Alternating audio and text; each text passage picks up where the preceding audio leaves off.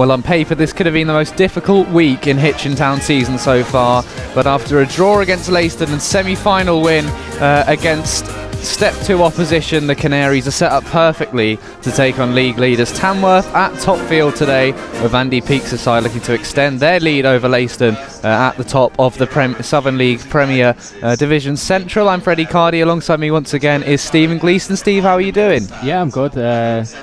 Did a bit of running before the game, and yeah, hopefully back involved in the next few weeks. Yeah, you're knocking a few passes out to the subs bench for about 5-10 minutes out there. I could tell, you know, you're desperate to be back out there.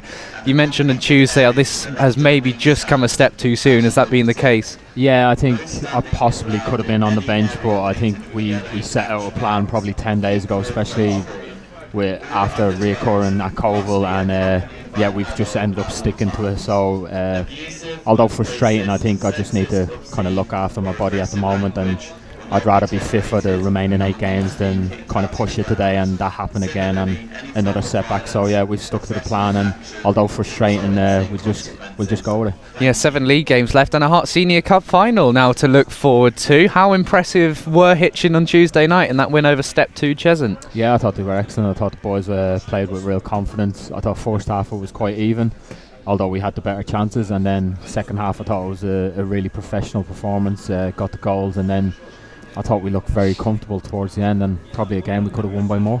Cheshunt manager Craig Edwards was interviewed by the club's YouTube channel. He said actually the scoreline flattered his side. He felt Hitchin could have had more. Mark Burke talked in his notes on the weekly bulletin about that semi-final, saying the Leiston performance and results set us up really well for that semi-final. I'm delighted as we put in a thoroughly professional and hard-working performance against our higher-level opposition. It is great to have a cup final to look forward to at the end of the season. Something we picked up on was the game plan, and Mark Burke's confirmed that here.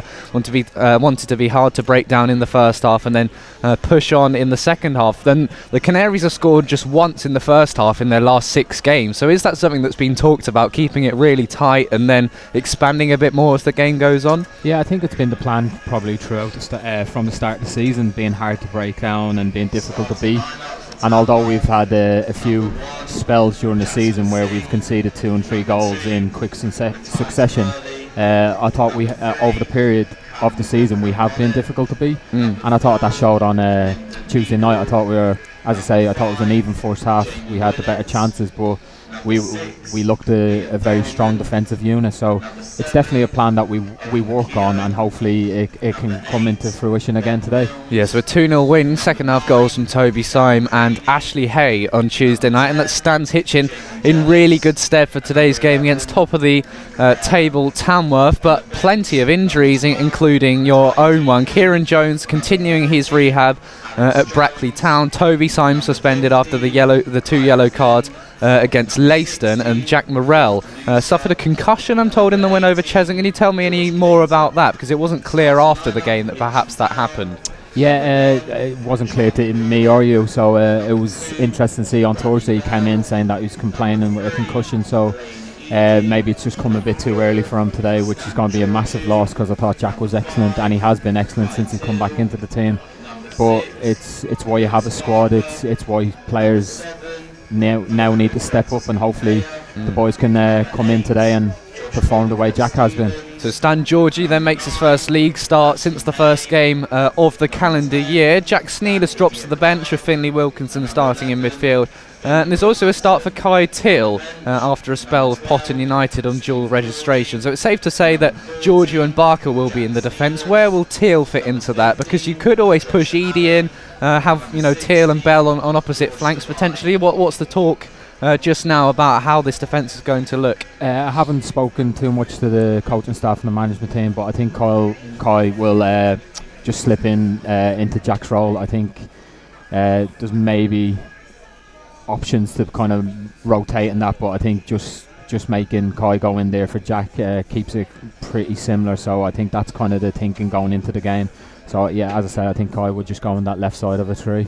So for Hitchin then, Charlie Horlock starts in goal, Lane Edie left wing back, Kai Teal, Stan Georgiou and Lewis Barker with Bradley Bell on the right-hand side. Caldicott-Stevens, Gouveia and Wilkinson in the midfield, and then Idiakoa and Ashley Hay will lead the line. Hay coming in for Josh Allen, who drops to the bench, along with Steve Corley, Jack Snealis and George Devine. For Tamworth, Jaz Singh starts in goal. Matthias Curley is number 2. Number 3, Callum Cockrell-Mollett. Number 4, Lyndon Meikle. 5, Jamie Willett. 6, Liam Dolman. 7, Owen McKeown. 8, Ben Milnes. 9, Dan Creaney, who scored 34 goals in all competitions this season. 10, Jamie Jellis, and 11, Luke Fairlamb. The subs are Ty Deacon, Alex Jones, Kyle Finn, Gift Musa and George Cater. It is a quality Tamworth squad, and it, you know, similarly to Man City at the moment, if you like, with Dan Creaney, it's hard actually, because you can get so fixated on how many goals he's been scoring, but there's plenty of quality all throughout that lineup. I don't know if you've played against any of these players. If, you know, there's a lot of non-league experience in there, but you know, they don't come much tougher than this today. No, as I say, the league table doesn't lie. They're up there for a reason. We played them up at their place not so long, well, before Christmas I think it was maybe, and yeah, we kind of showed them a little bit too much respect. 2-0 down. The centre forward you're talking about, I think, scored after a few minutes, which wasn't in the game plan. So not, but I thought we grew into the game, and I thought when we scored, we actually looked the threat, especially second half. And I think going into the day, we can't show them the respect. We have to go out there and just play 11v11, and as I say, hopefully we can perform and get the result today. Yeah, header at the back post from Dan Creaney. Lewis Barker just switched off. It was less than 2 minutes in that one, and Creaney then made it 2-0 after 51 minutes. Hitchin were really resilient though in that game, battling hard. Tamworth were then awarded quite a contentious penalty, because Ashley Hay, I remember, had a similar appeal that was waved away. Charlie Horlock making an excellent save to deny Creaney's hat-trick. Jack Snealis then came on, scored his first goal for the club. Hitchin in the end settling for a 2-1 defeat. Maybe surprised to see Snealis drop to the bench today, but of course Finley Wilkinson came off and came off the bench and did well on Tuesday night. That is an area where we do have an abundance of quality. Yeah, I think Jack's been struggling with his ankle as well the last kind of 10 days as well, so, and especially how the boys performed Saturday and Tuesday. I think, yeah, coming back onto the bench, easing back in is the best option to do, but I'd say we've got great talent in them areas of the pitch. So if it's Finn, if it's Jack, if it's Diogo, I think they can all offer something different. So I think Jack will have a part to play today, and as I say, hopefully it'll be in a win contribution. Well, you told us you didn't look at the league table until 2 games into your Hitchin career. I don't know how much you've looked at sort of the title race and how that's developed over the season, but Leiston winless in their last 4. Tamworth have now got an advantage, got a lead of 7 points, and then of course Hitchin held Leiston to a draw. So even if Leiston are to win both of their 2 games in hand, Tamworth could still be in front. We are right in that run-in at the end of the season now, and I guess the pressure on Tamworth is just to keep doing what they're doing. You have to sort of forget about Leiston if they are falling away. You have to act as if the pressure is on. Yeah, I think they just need to concentrate on themselves. They can't affect what Leiston do or any other team around them. They just have to take each game as it comes and just get their wins. As I say, they've done the league table doesn't lie. They've consistently won games and picked up points over the season. So yeah, I think Tamworth just need to concentrate on themselves. Hopefully today it goes against them, but I'm sure as the season progresses, they will be right up there. Just got a few minutes before to go before kick-off. Well, there have been a few extra security measures brought in today. A big away crowd expected, so there is an enhanced security presence outside and in the ground. Bag and pack checks are the entry points, and for the first time this season, unfortunately, no alcohol has been allowed to have been brought into the crowd. Guess you were a player who enjoyed it, relished that sort of occasion when the fans will be on your back a little bit more. We saw it with Nuneaton coming down here a few weeks ago, and we're expecting, you know, Tamworth to bring some numbers down today. Yeah, I've always, as I say, taken it in my stride. I'd rather play in front of big hostile crowds. It's funny, we go back to, like, we were speaking about initiation songs the other day. I'd rather play in front of 100,000 people shouting abuse at me than get up and up. Really? Yeah. As I say, I think when you're out there as a player, for me personally, it doesn't affect me. And as I say, if you're going to these big teams, especially in the Midlands, you kind of take it as a challenge as well, to kind of shut them, quieten them a little bit, yeah. So every player is different, but for me it was always, I took it in my stride. Yeah, and also not being distracted, of course, by what is going on off the pitch. Of course, Tamworth's game against Nuneaton a few weeks ago was suspended and then abandoned after 60 minutes due to crowd trouble from both sets of fans. I can only imagine the Southern League will do nothing about that, wait till the end of the season and then put the game on with a few games to go, probably with a lot still up for grabs like they did last year with that game against Biggleswade that ultimately secured Hitchin's safety. Well, Owen McKeown scored a hat-trick to relegate Biggleswade, keep Hitchin at step 3 level. He starts today for the Lambs under the management of Andy Peaks, picked up 54 points last season after he moved across from Rushden and Diamonds, and Rushden actually finished higher up than them last season, but Rushden now bottom of the table and Tamworth top. That must tell you a lot about Andy Peaks and the effect he's had coming in. Yeah, he's definitely had an effect on the team this season. Obviously the league table doesn't lie, so I'm pretty sure he brought a few players with him as well, so yeah, he's a good manager at this level, and he's proven it again this season. Here come the teams then. Hitchin in their yellow and green. Nice crowd in. Tamworth fans just starting to make a bit of noise down their end, and Tamworth in the blue and black stripes. The two vastly experienced goalkeepers. Jaz Singh has been around, played at the higher levels of non-league for a long, long time. Respected goalkeeper in the game, as is his opposite number, Charlie Horlock. Clean sheets for Hitchin, Steve, against Cheshunt of the league above and second place Leiston. I mean, Mark Burke, a defender by trade, he must be delighted with the last week. Yeah, I think both performances were excellent. I think Burke was more than happy with the both results and performances, but as I say, we have a few injuries at the moment, the suspensions, and it's up to boys to come in and continue that. So sorry, Steve. Yeah, as I say, we have a squad for a reason, so it's next body up now. So Hitchin 11th in the table then on 44 points. The Canaries actually don't play any league football before 2 weeks today. No game next Saturday. They'll take on Luton Town under 21s in a friendly a week on Monday. It's sort of a last hurrah for a couple of weeks in terms of competitive action for the Canaries. Mark Burke looking relaxed as always as he makes his way out onto the pitch. Both captains will meet in the middle, Ben Milnes and Charlie Horlock, and a big occasion expected today. Can I tempt a prediction out of you, Steve, before we get underway? I think it's going to be a very tough game today, especially with the injuries and suspensions we have, but I'm going to go 2-2 draw. 2-2 draw, an entertaining one. Well, Tamworth's win over Hitchin at the Lamb was actually their first against the Canaries since 2018. So Hitchin do not have a poor form against Tamworth by any means whatsoever. Draw being a very common result when these two sides meet, and that's what you've gone for today. The Tamworth fans striking up there, chanting now. It is, of course, good to have a large away following here and making some noise, churning up the atmosphere.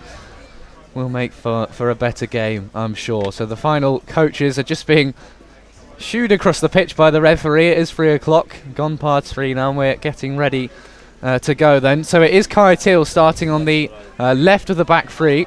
Idiakoa and Cody Stevens in the middle, Wilkinson, Hay, and then Gouveia up front. And we will have a look at the Tamworth formation. Liam Dolman starts on the left-hand side. I remember Gouveia and Hay giving him a bit of a tricky time in the reverse fixture. I think he came off within the first half, and that is where Hitchin will look to exploit, running at these Tamworth defenders and taking them on. So all ready to go at Topfield.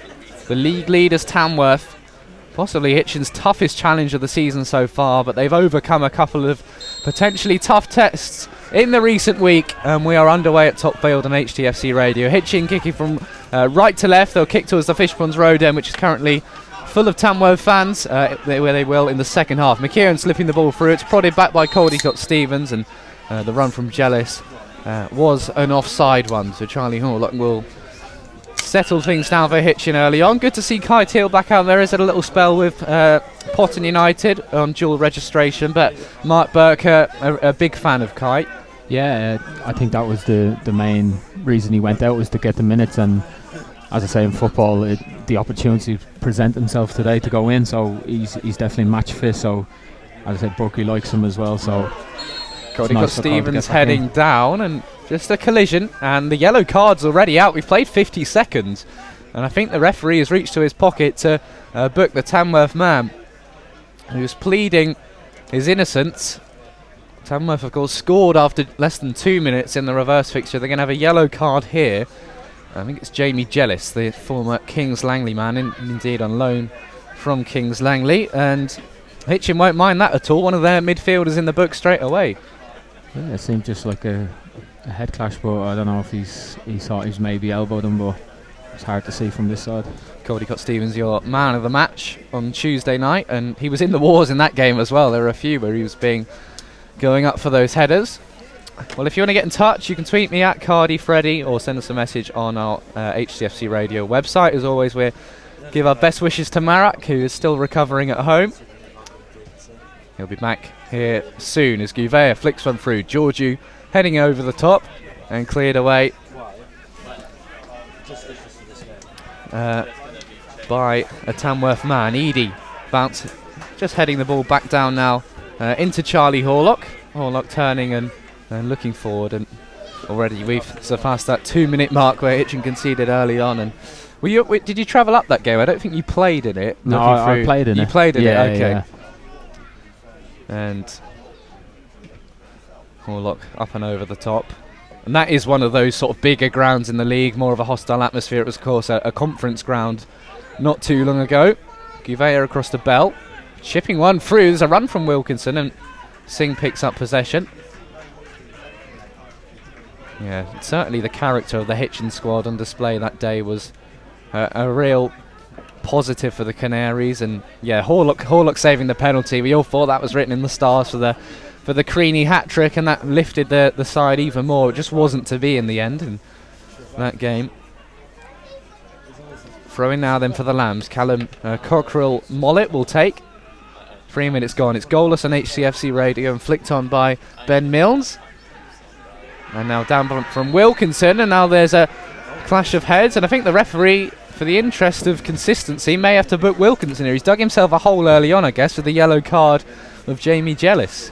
Yeah, I think he's set his stall out straight away, the ref. I don't know if he is going to book him, but a yellow card in 50 seconds kind of... Yeah. Yeah, there you go, book him as well. Yeah, so. Wilkinson in the book. And... I mean, the sort of game this could turn out to be, both sides will have to be very careful. It's Wilkinson's fourth booking of the season. And so Wilkinson and Jellis in the book. We've played less than 4 minutes, so I think both managers will be rather dissatisfied from that. Hitchin already having Syme suspended after his 2 yellow cards against Leiston. He's played for Baldock Town today, as is Josh Mollison, to keep their fitness up. Free kick for Tamworth then. From the left-hand side, it's swung in towards the back post, headed away on the second time of asking, this time by Kai Teal. Worked out again by Dolman, played back in, looking to turn his McKeown, and Teal can clear. Chip back over the top. Few players coming back from an offside position. Indeed, the flag does go up against Callum Cockerell-Mollett, fellow Irishman, under-19 international, signed for Tamworth from Walsall. Here's Horlock then, ball at his feet, and certainly Hitchin learning the lessons from that reverse fixture, needing a slow and steady start, if you like, to this one. Yeah, I think it's much better start than we had up there, but as I say, as the ball left the box there, we squeezed pretty well and catching them offside, which will hopefully give the back three confidence. Horlock looking to go long. Shout out to Jill Wise, who's listening in from sunny Tenerife.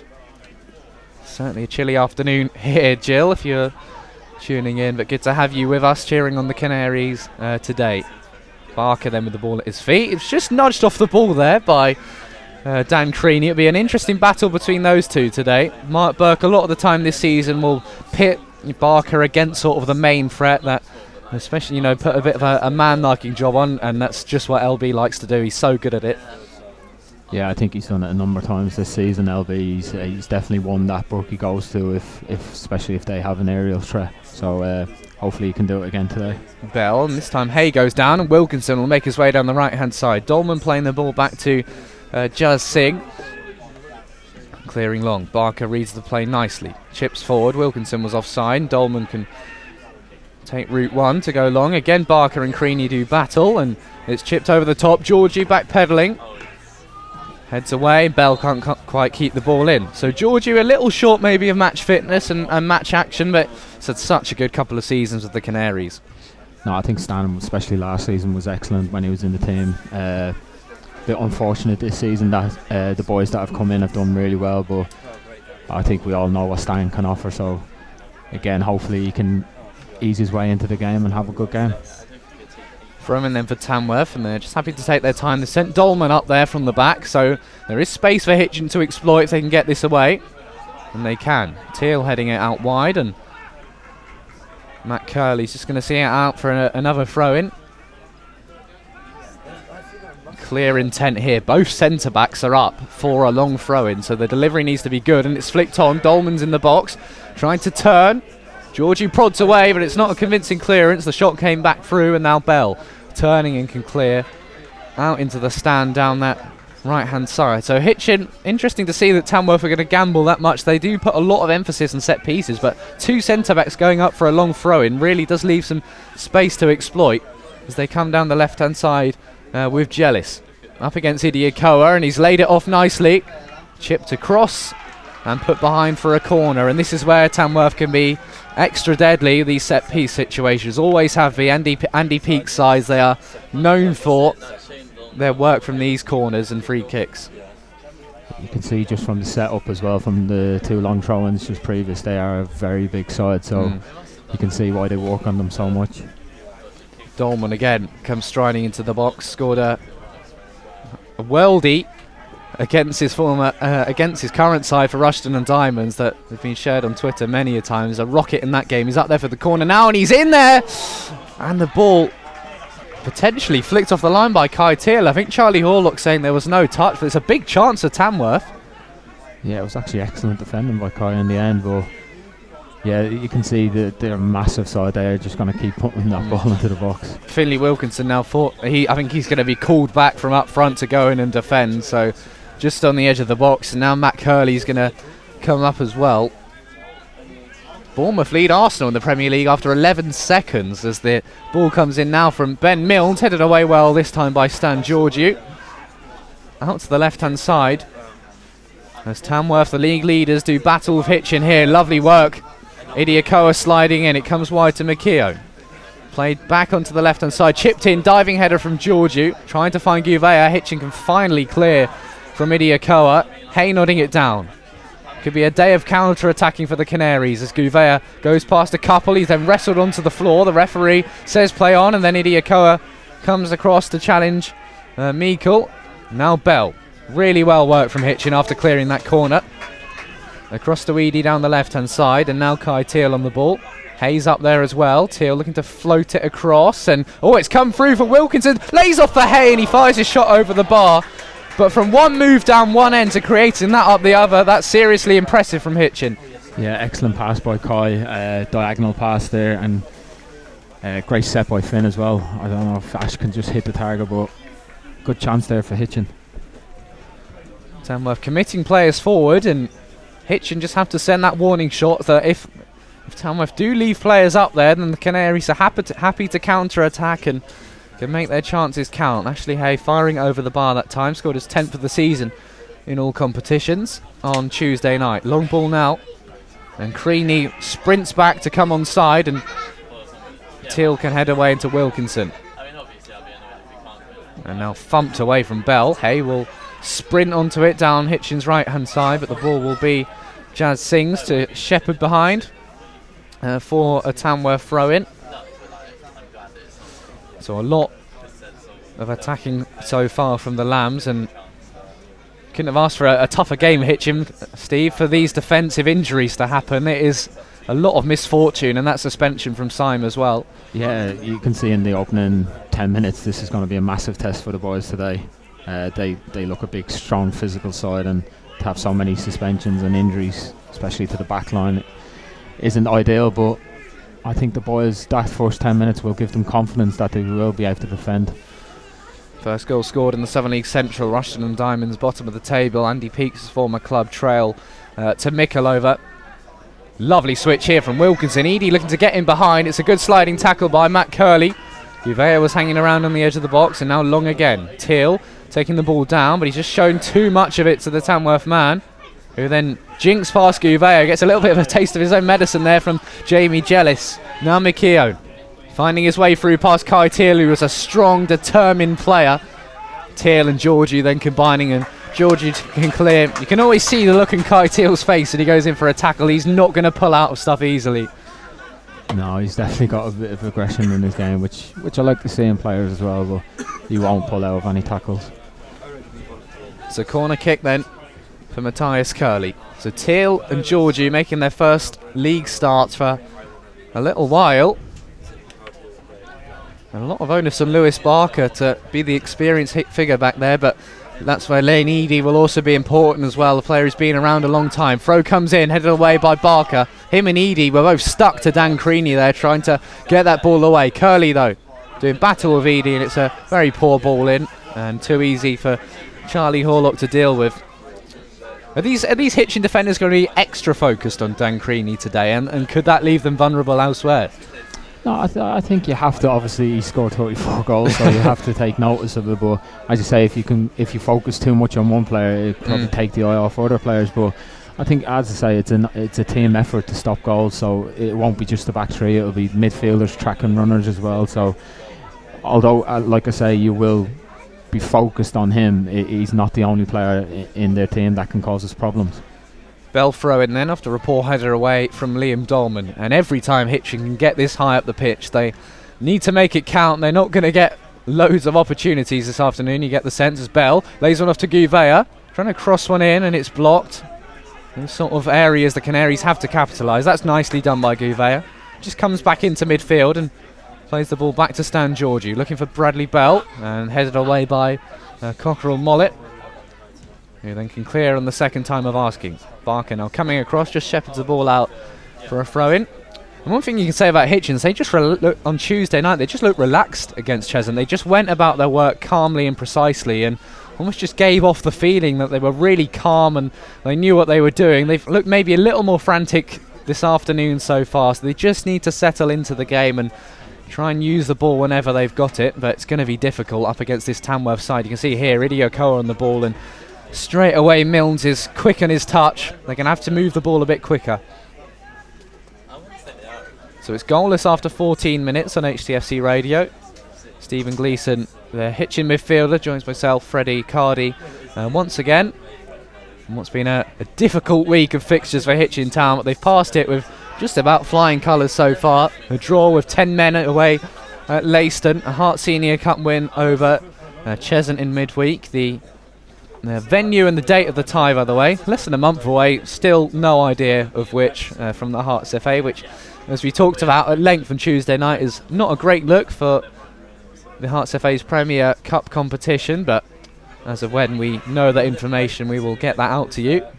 Barker heading down into Caldicott-Stevens, chip forward for Gouveia, just comes in off Dolman and tries to work Hay down the right-hand side, but Cockerell Mollett's been alert to any danger so far. He hits it long. Georgiou heading down well. He is a player who is calm on the ball, but he's been beaten here by McKeown, and Georgiou ends up in a heap on the floor. McKeown going through everyone and then takes a tumble as he was challenged by Josh Caldicott-Stevens, and the referee waves play on. Tamworth will come forward again over the halfway line. Wilkinson into challenge. It's worked out nicely to Creaney, who's come all the way onto the near touchline from our commentary box. Creaney will now pick a pass to Cockerell Mollett on the opposite flank, down the left. Cockerell Mollett over-hitting that cross behind, and Hitchin won't mind that one bit. They attack in real numbers to Tamworth. Yeah, they're definitely pushing bodies forward, just leaving two at the back most of the time. So I say they're definitely a team with confidence as well. And first 15 minutes, you can see how many numbers they put in the box as well from crosses out wide. Interesting to see then Jack Snealis dropping to the bench, as with Josh Allen. Ash Hay spending the last two games on the substitutes bench, of course, came on and made an impact. And Mark Burke keen to give Josh Allen a bit of game time, and he felt when I spoke to him after that he proved himself the Luton Town loanee. No, as I wasn't there on the Saturday. By all reports, he was excellent, and I think Tuesday he grew into the game massively as well. So he's definitely proved himself to Borky, but as I say, Ash coming back into the team as well, he's proved that over the season as well. So again, that's why we have squads as well, so hopefully he can come on today and have an impact on the game. Hey, taking on Dolman, he gets there, he tries to get the cross in, it's deflected behind for Hitchin's first corner of the game. Dolman had done well to just hold off Hay, but the Hitchin striker, the 19-year-old, was just able to nip in and win the ball back. And Gouveia will go over to take the corner. He picked up 2 assists from set pieces on Tuesday night, and this is where Tamworth's height in the box will again work in their favour at their own end, but Barker and Hay will go up there. Dolman's going to mark Hay, but Ash, we know, will be able to out-jump anyone in his day. It's the low ball across to Wilkinson, and he can't get there. Dolman comes across to clear. And aside from that Steve Corley goal against Lowestoft last year, Hitchin just struggling to get that routine working as there's a foul just inside the Tamworth half or over on the opposite flank. I think Wilkinson maybe just pulled out of the shot there and was hoping someone would run in behind. I'm not sure. Yeah, I think, to be fair, the setup from the set play was quite decent, but like you say, they're a massive side. We have to kind of be creative with our set players today, and although that one didn't come off, hopefully the coaching staff have set up some more. Yeah, Gouveia, not a great delivery. Bell tries to flick it back through. Now Idiakoa, nearly chips through Gouveia down the right, and now it's Tamworth who can counter-attack.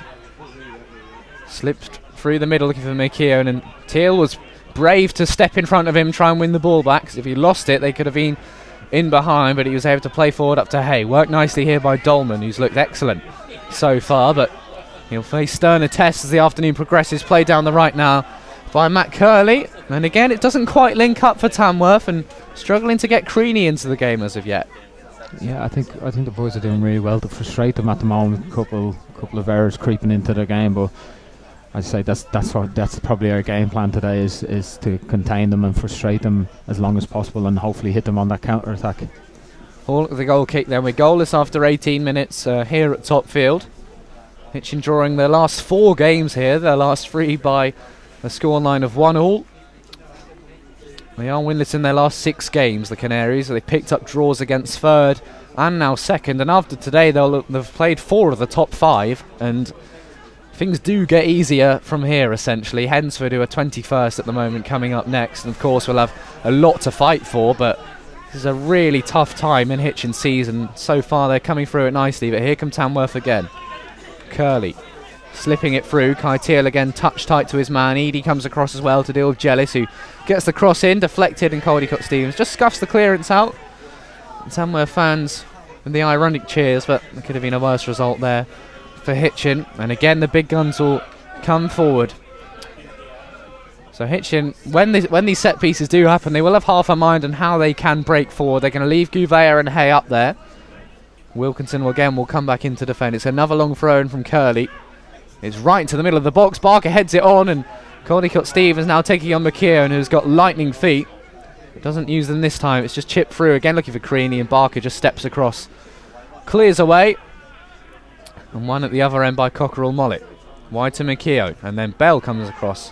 A lot of sort of tag team work by the Hitchin players. If one goes over, the other will as well. They're just not letting Tamworth, run at them and try and get on the ball. There's a lot of work rate required out there.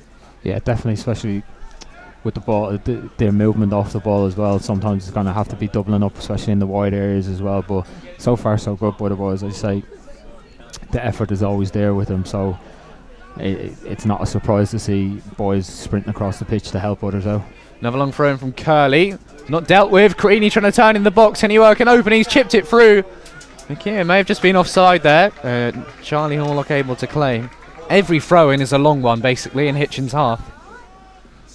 Yeah, you can see anything kind of 20 yards out, they're lumping it into the box, so it is going to be one of them games where the boys are going to have to head and kick everything. Yeah, it's not pretty, but they're up there at the top of the league and by a good number of points as well, and they will stick to their formula. Tamworth, especially knowing some of Hitchin's vulnerabilities against set pieces, but something the Canaries have worked on all season long, and of course scored from a couple in midweek. And it's still goalless here after 21 minutes. Bell to take the throw in, juggling the ball in his hands. They have been scoring goals for fun this season as well. Tamworth recorded a 9-1 win over Hensford a couple of months ago. They had a good run in the FA Trophy as well. Wins over Rushden and Diamonds, Liversedge, Boston United, and then Leamington in that competition to reach the fourth round proper. Here's Kai Till on the halfway line. Ball nearly gets stuck under his feet, but he's chipped wide, and Bradley Bell can have a run. Always so good controlling the ball down that flank. He's down on the floor now. He's laid it off to Wilkinson. Dolman just using his body and cleared out for another Hitchin throw-in. Bell, I mean, we talk about Steve Cooley's first touch, but I think Bradley Bell can sometimes be underappreciated, the way he brings the ball down out of the sky. Yeah, he's technically a very good player, Brad, so that switches on constantly to him because you know you can kind of trust him to have that good first touch, but he's definitely an outlet for us. Frame for Bradley Bell again into Gouveia, taking it away from Lyndon Meikle, and then Dolman can clear. Cleared long by a Tamworth man once again. Creaney flicks it on. There's no one up there with him, and Teal will just prod the ball down. Hitchin needs to be careful here, but Horlock luckily is quick enough of his line, and you can just tell the fact Teal and George, who haven't been playing in the side, haven't been playing together, there are going to be a few miscommunications. Yeah, you could see they're kind of leaving it to each other, but one of them have to take control. Kai did in the end, and although it was a little bit short, Chaz's starting position again was really good. Shout out to Kieran Jones, who's continuing his injury recovery. He's listening in today and supporting the Canaries. Him and Callum Stead were listening in the other night, the two Brackley Town players.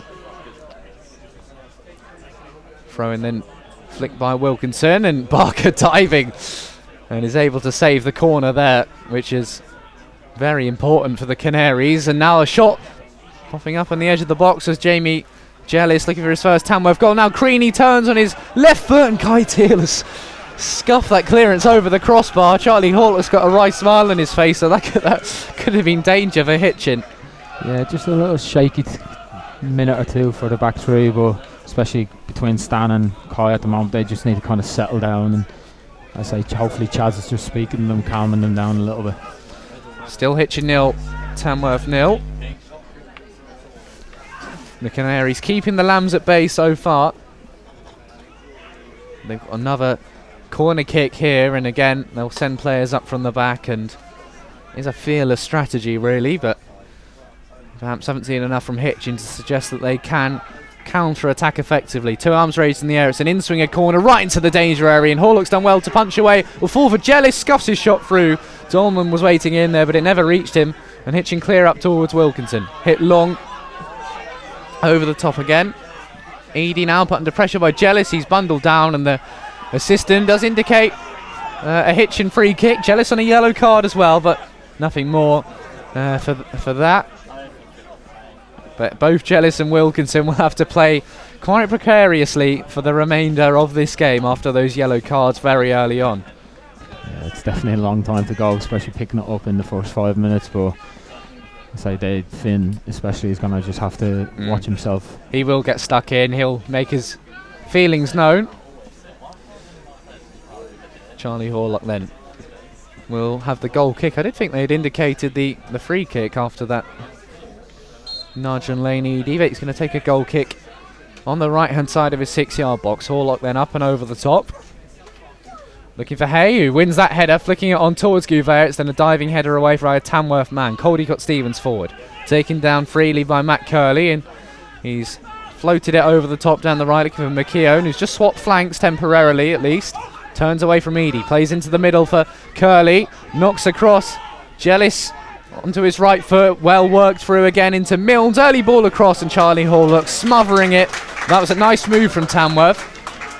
Yeah, great hands by Chaz, but you can see, especially from the wing backs as well from Tamworth, they're pushing right up as well. We just have to be careful tracking them runners going forward. So Horlock always alert of his line. Another clean sheet for him on Tuesday night. Idiakoa trying to find a way through to Gouveia. The man had just jumped in Milnes, but Idiakoa's found Ashley Hay. Back into the midfield. Barker steps forward, gets there, and it's given away again. Jealous finds Creaney.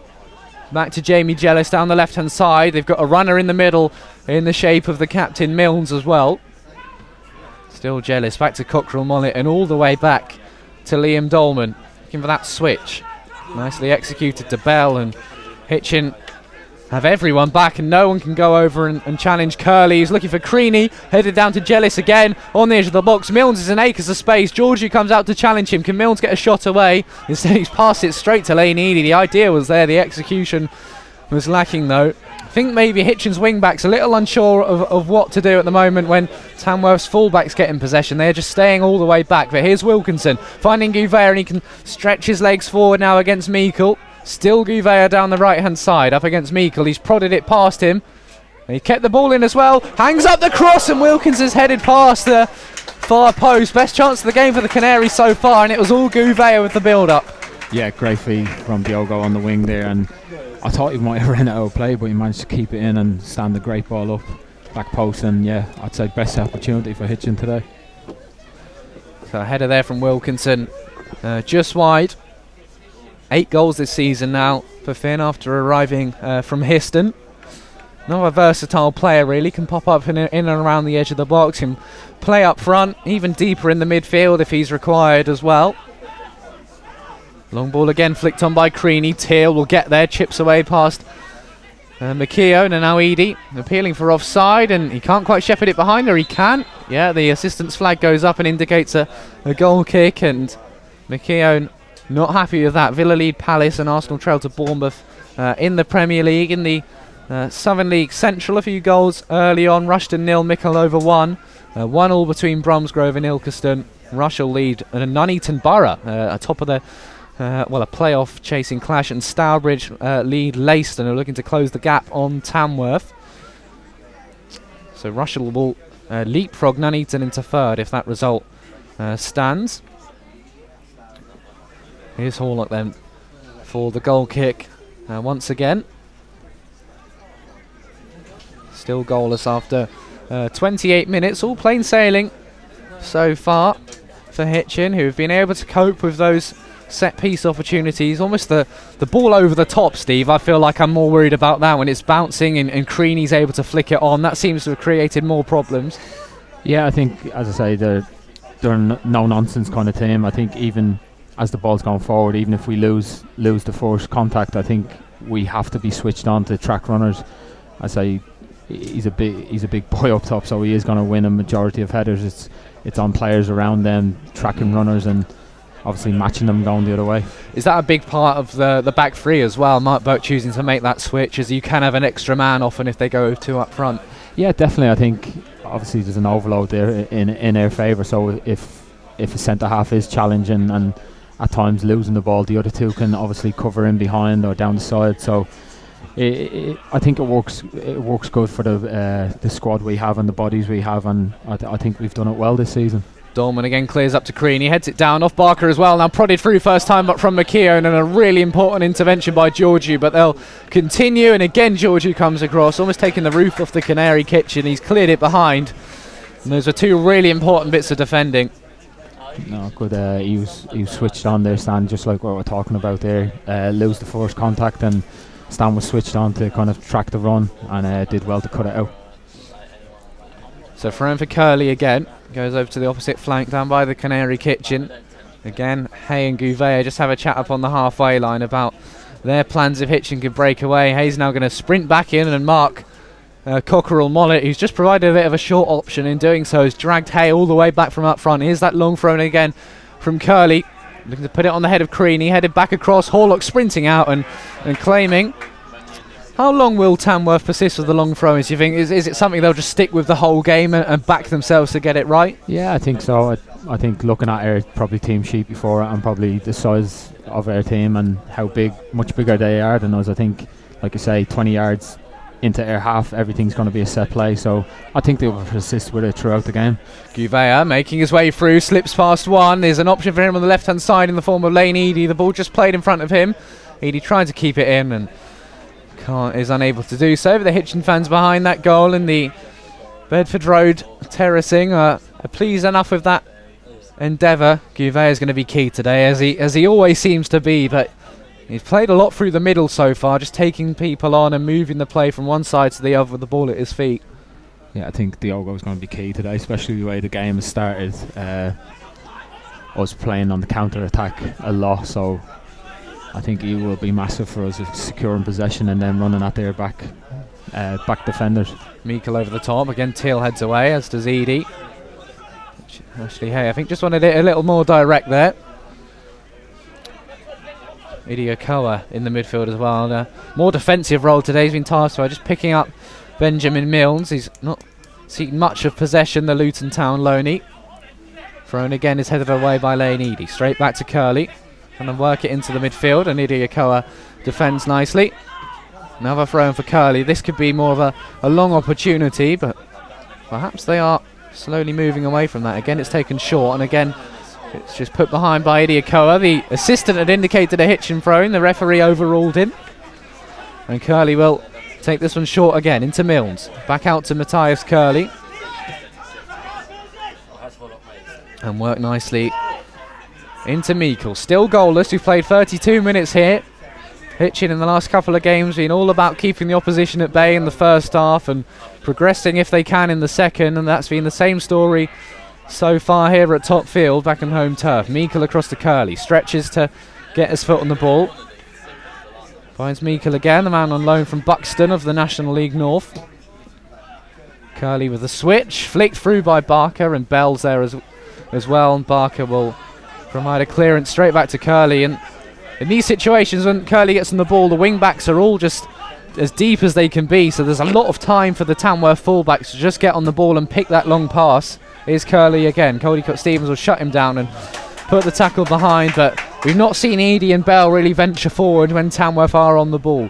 No, I think at times our clearances have to be a bit more than just smashing it up the field. I think especially there LB had a lot more time, but I can understand it as well. It's constant pressure and just trying to clear the ball, but I think at times if we can take our time with our clearances, the passes into the front three are on. Oh, throw in, that's nicely worked here by Luke Fairlam.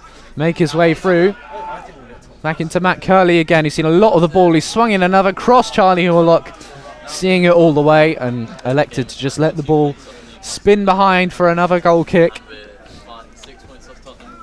So Tamworth still 0-0 here. They've got a lot of options on the bench. The 8 goals of Ty Deacon, the 8 more goals of Alex Jones are all sitting there, as is the 9 of Kyle Finn. So they've got plenty to call upon if they do look to change things up.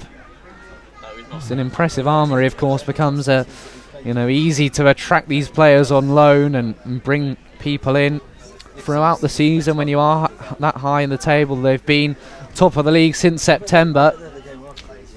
To get back up to step 2 level after being relegated to the Southern League in 2018. Played as high as the Conference from 2009 to 2014.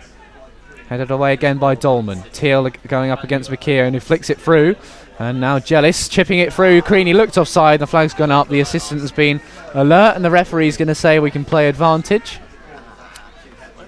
Charlie Horlock then. Hayes gone all the way out onto the right hand side, and Horlock's going to allow the opportunity to get the players forward. Creaney's gone up there to just put a bit of pressure on Horlock as well.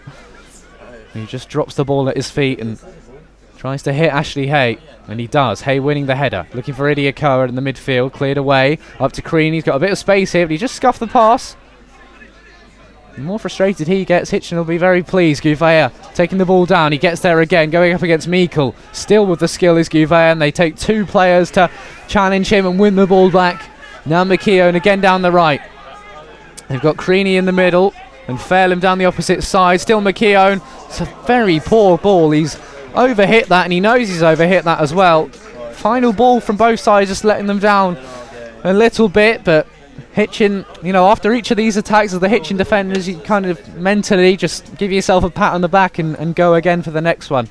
Yeah, I think for Tamworth, though, that's the opportunities they're looking for. Laney just a little bit high, and Diogo losing the ball. Kyle a bit exposed in the wide areas against their winger, and he'd be very disappointed with his ball there, because I think he actually got past Kyle quite comfortably. For him from Bell, and again it's one straight away from Tamworth, who camped in Hitchin's half at the moment, really. Dolman forward, flicked on by Creaney, and again there's no one in there. Teal clearing, Wilkinson knocking it through. Gouvea's going to run out. Singh's quick of his line, and he goes long. Edie's just going to try and see this behind for a throw in, him and McKeown, and he's They've done well so far. Interesting to see Creaney. The way you watch him play is that hold-up man, almost a similar role to Ashley Hay. You wouldn't think that, you know, they use him in a role where you would score so many goals, because at the moment he's all about bringing other players into play. Yeah, I think his link-up player has actually been really good today. But credit to the boys, they've actually kept him really quiet in the box, so hopefully they can continue to do that. Yeah, scored just 16 goals in all competitions last season. Has 34 to his name at the moment. And now he's knocked it down into Jamie Jealous, gets the shot away, and it's squirmed through Charlie Horlock's legs and just wide of the post and behind for a corner. It was low and hard, and Horlock had just done enough to put it behind. But exactly what we've been talking about all half. He wins the first contact and runners off him. It was an excellent touch by the Tamworth player as well, but Chaz somehow managed to get a touch on it and it went wide. It'll count as a save, but it very nearly wasn't. Very nearly squirmed in off that far post. Corner's taken quickly then again into the middle of the box, and Horlock, that's superb. Really well watched and takes the ball down. They've often targeted that 6-yard box oppositions this season, but Horlock's become wise to it. I don't know if it's something him and John Alban have looked at, the goalkeeper coach. And he's just backed himself again. Creaney standing straight right next to him, and Horlock, who's too nice to just welly it straight into the Tamworth man. He did score a fluke goal, but an interesting one the other day, as McKeown makes his way down the left again. Giorgio is just growing into this game even more, but a strange goal in Tamworth's 1-0 win over Bromsgrove. It was it's difficult to describe, but a short free kick was taken. I think it maybe was after an injury or a drop ball, and the Bromsgrove man sort of just knocked it back in the direction of the keeper. No pace on it, and Creaney just picked up possession, said thanks very much, and planted the ball into the net from 25 yards, and looked like some sort of testimonial game goal, but that was all they needed for that 1-0 win. So after beating Barwell 2-0 in the previous game, very late goals from McKeown and Jones, and that followed a draw and a loss in their previous couple, as this is flicked through again. Shouts for handball from Tamworth players into the final 8 minutes of the first half. Still goalless at Topfield, and just not quite linking up for the Lambs so far. I mean, if Hitchin had this sort of first half, you know, we'd be delighted they're creating this many chances, but I think Tamworth will just have to keep patient for the time being. Yeah, even the results prior that you've just spoke about, it seems that maybe teams are kind of playing this way against them, and they have been patient, so I don't think they'll be, as I say, worried at the moment. Headed away here by Dolman, up towards Idiakoa, of a good powerful header towards Hay. Again, it's hit long over the top.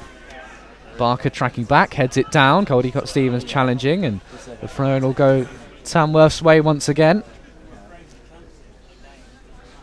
Sure, Hitchin would love a minimum of a fifth straight home draw today, if that was to be the outcome. Wide again to Matt Curley, taking it forward against Gouveia, slipped into the middle, and it's just laid off back to Curley in a more central role, chipped over the top, taken down by Fairlam, doing battle with Bell, gets the cross away, and it's put behind by Bell for another corner. I don't know if anyone's keeping count of the amount of corner kicks that Tamworth have had so far, but the fact they've not scored from any of them, Hitchin will be very pleased with, and they'll take encouragement from this so far. Throw in then for Ben Milnes, the Tamworth captain. 6 goals for him this season, including a Boxing Day hat-trick against Stratford Town. Gets the cross into the middle, Barker trying to head away, and again it just falls to Horlock, who dives down and makes sure he's got possession in his hands. I have to say as well, credit to the Tamworth fans. They've been in good voice so far. They have, well, there's been no trouble as far as I can see, and been a good atmosphere here at Topfield so far. Georgiou heading the ball away. Meikle into the middle with Gouveia. Hayes there as well. He just falls over really. He's managed to work the ball through, and now Dolman. Across into the midfield, taken forward by a Tamworth man, and Idiakoa can't quite get there. And now McKeown in battle with Teal, who just comes across, clears it off McKeown. He gets a little bit lucky there that the ball rolls behind for a goal kick. It was a weird battle. Neither player seemed to want to go for the ball, but then Teal made the first move and cleared it away. No, I think Kai's done. He's done well this half. I think he had a 5-minute little spell where him and Stan just not communicating, but I think he's grown into the game and he's done really well. And at half-time, Steve, if you want to stay with us, we're going to have a chat about your role at the Pro Direct Academy down in Bulldog. Have a look back on the FA Cup run for the youth team earlier this season. Of course, you talk about Kai Teal and Stan Georgiou, two academy products themselves in the defensive line today, along with Lewis Barker, something that Mark Burke will take great pride in, I'm sure. Here come Tamworth again with Jellis, then Bell bundling down in the penalty area, and he points to the spot, as did the referee at the Lamb earlier this season. And there is Tamworth's opening. Charlie Horlock, let's not forget, saved the penalty in the reverse fixture, and he's got to do it all again here. The Tamworth man Jellis bundled down in the box, and Creaney again is going to take it. Your view on that incident? From here, I did think it looked a little bit clumsy, but again, it goes back to kind of keep tracking them runners, and I'd have to look at it back, but I think Brad maybe just switches off for a second and lets the player in behind him, and from here it did look a little bit clumsy. Horlock out to chat with Dan Creaney, perhaps reminding him of what happened in that reverse fixture all those months ago. Let's see what Creaney can come up with this time. Horlock, who has saved a couple of penalties this season, and now face a tough test here. So Dan Creaney is going to step up from the edge of the penalty area. Horlock right back in his line. It's the opening that Tamworth have been looking for. As Creaney does battle with Horlock, it's the rematch at Topfield. Creaney stepping up, little stutter. Oh, and he's hit it over the crossbar. Horlock wasn't even called into action this time. He had nothing to do as Creaney has blazed the penalty over the bar. Would you believe it? I think it's safe to say Chaz could be in the striker's head a little bit this season. Nobody has been able to stop Dan Creaney this season, but perhaps Charlie Horlock has. Very surprised to see a striker that has 34 goals this season miss the target from 12 yards out, but we'll definitely take it. I think a bit of a let off for Hitchin there, because I did think it was from where we were a penalty. We call him like an attempted Panenka, perhaps? Is that what he was going for? Is he just got up and underneath it? I think he was just trying to delay the taking of it to see where Chaz went, and he was really slow run up, and I think he's just gone high and just missed the target. Yeah, I think you're right in terms of whatever Charlie Horlock said to him. Of course, he is a sports psychologist, Charlie Horlock, so he might have the advantage in that field as Barker clears behind for a corner. But this is pitching now go into half-time. That'll really galvanise them to push on again in the second half. Yeah, I think, as I say, a let-off for the boys, but you've got to remain switched on here and hopefully get to half-time with no goals conceded. But hopefully a massive turning point in the game. Yeah, and Mark Burke will be keen to remind his players, especially the one who gave away the penalty, that was a let-off rather than a good bit of work really by the Canaries, that they have got away with one there. Creaney plants that into the corner. Then it is a different game, but yeah, 34 goals this season, and just another little subplot to this game. Again, the corner comes in, it's headed this time, and now Creaney from a couple of yards out has the lead. And Tamworth bundle around him. Hitchiner complaining about something. Charlie Horlock and Lewis Barker are sent away, but now Dan Creaney, he missed from 12 yards. He scored from 2 in the 44th minute. Yeah, it's been a massive threat all half set players, and as I say, just pulled off to the back stick, and I think he just beats LV in the air from 2 yards out, which is a shame, especially after missing a penalty. Dolman was in there as well, and credit to Creaney because he just picked himself up straight away, and he gets his 35th goal, his 30th league goal in all competitions this season. Hitchin complaining about something. Creaney's not happy, the referee, about something as well. I think Horlock perhaps felt he was being fouled, but they've looked for that strategy of getting the ball in the 6 yard box. Dolman was there as well. Still Creaney and another Tamworth man, the captain, complaining about something of the referee, but we will continue, and that is just before half-time. So Hitchin, he talked about getting through to half-time after that missed penalty, and now they got away with one. They weren't able to this time. That'll be a real hammer blow for Mark Burke's side now. They've been backs against the wall for most of this first half as the ball goes behind for another throw-in, and Andy Peaks will feel that's a deserved goal for his team. So Tamworth go again. 2 minutes added on. And Canaries will have to pick themselves up and go again. And that's 3 goals this season for Creaney alone against Hitchin, and it should be 5 with those 2 penalties. Wilkinson then clearing away. Edie sprinting forward to take him. Curley just heads it down and plays it off the nose of Lane Edie, who just picks herself up, runs back, checks for blood, and he's all okay to continue. And Tamworth will just slow down. They're going to take things through to half time if they can at 1-0, if not more. Curley with the throw in then. Down the right hand side. Edie was just down and out, and he had won the foul. Creaney not happy still. Guy Teal just telling him what he thinks of it. There's plenty of chat out there, I think, between Creaney and some of the Hitchin defenders. Yeah, he's not afraid to put himself about, and I think Colin maybe just had a little kick at him there, but got to stop him somehow. Yeah, and they found a way to do. They got inside his head for the penalty, but it was his head that has given Tamworth the 1-0 lead here at Topfield on the stroke of half-time. Here's Horlock then, up and over the top, down the left. Looking for Gouveia. Hitchin have to rethink their strategy perhaps a little bit in the second half of how they're going to find a way back into this game. It's all Tamworth still. Caldicott Stevens trying to clear to Wilkinson. Now Hay trying to play his way through, and Tamworth can clear. Barker heading away. Up towards Idiakoa, nodding the ball down, and Wilkinson's in there as well. Played across to Callum Cockerell-Mollett.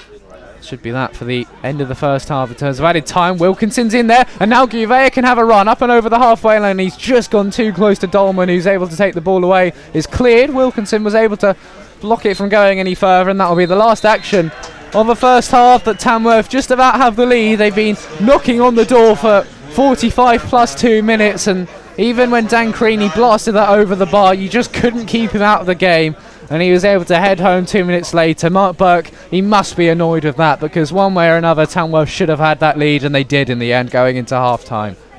Yeah, Burke heading towards the officials. I don't know what he's... Yeah, I think Charlie Horlock wasn't happy about the goal that was scored. I mean, there's no reason to argue about the penalty because of course that wasn't converted, but Mark Burke has got a grumpy look in his face as he makes his way down into the tunnel. He would have felt hard done by the officiating of it in the reverse fixture, and he does again here. Andy Peaks with a more circumspect look in his face as he makes his way down the tunnel, as the referees will then pick out the 50-50 ticket, and they'll go down at 1-0 to Tamworth, Steve, and Hitchin will be gutted by how that first half ended, it's safe to say. Yeah, definitely. As I said, when the penalty was missed, it was kind of crucial them next kind of minute or two to kind of see the half out, but unfortunately another set play.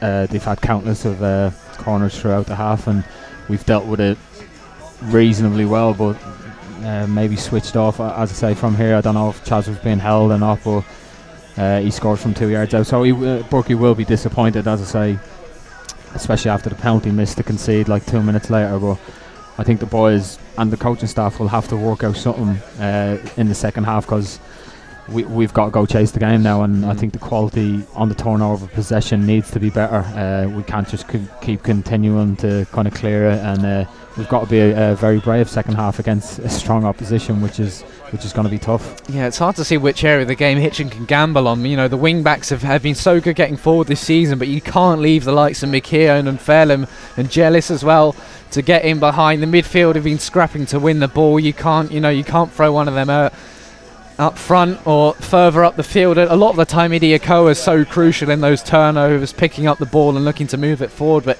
he's just been marked out of the game really by Benjamin Milnes. I mean, you've got the likes of Corley, Snealis, Josh Allen and Devine. I mean, 4 forwards essentially on the bench, so he can't complain that he's short of options, Mark Burke. No, definitely. I think as the half progresses, as I say, I think we'll probably hope to stay in the game as long as possible, and then hopefully then subs coming on will have an impact on the game going forward. But I say we have to kind of try something different, but as you said, maybe going forward it'll be pretty similar for the first 20 minutes, half an hour, and then going into them closing stages a bit like Nuneaton, and hopefully we can get a goal back.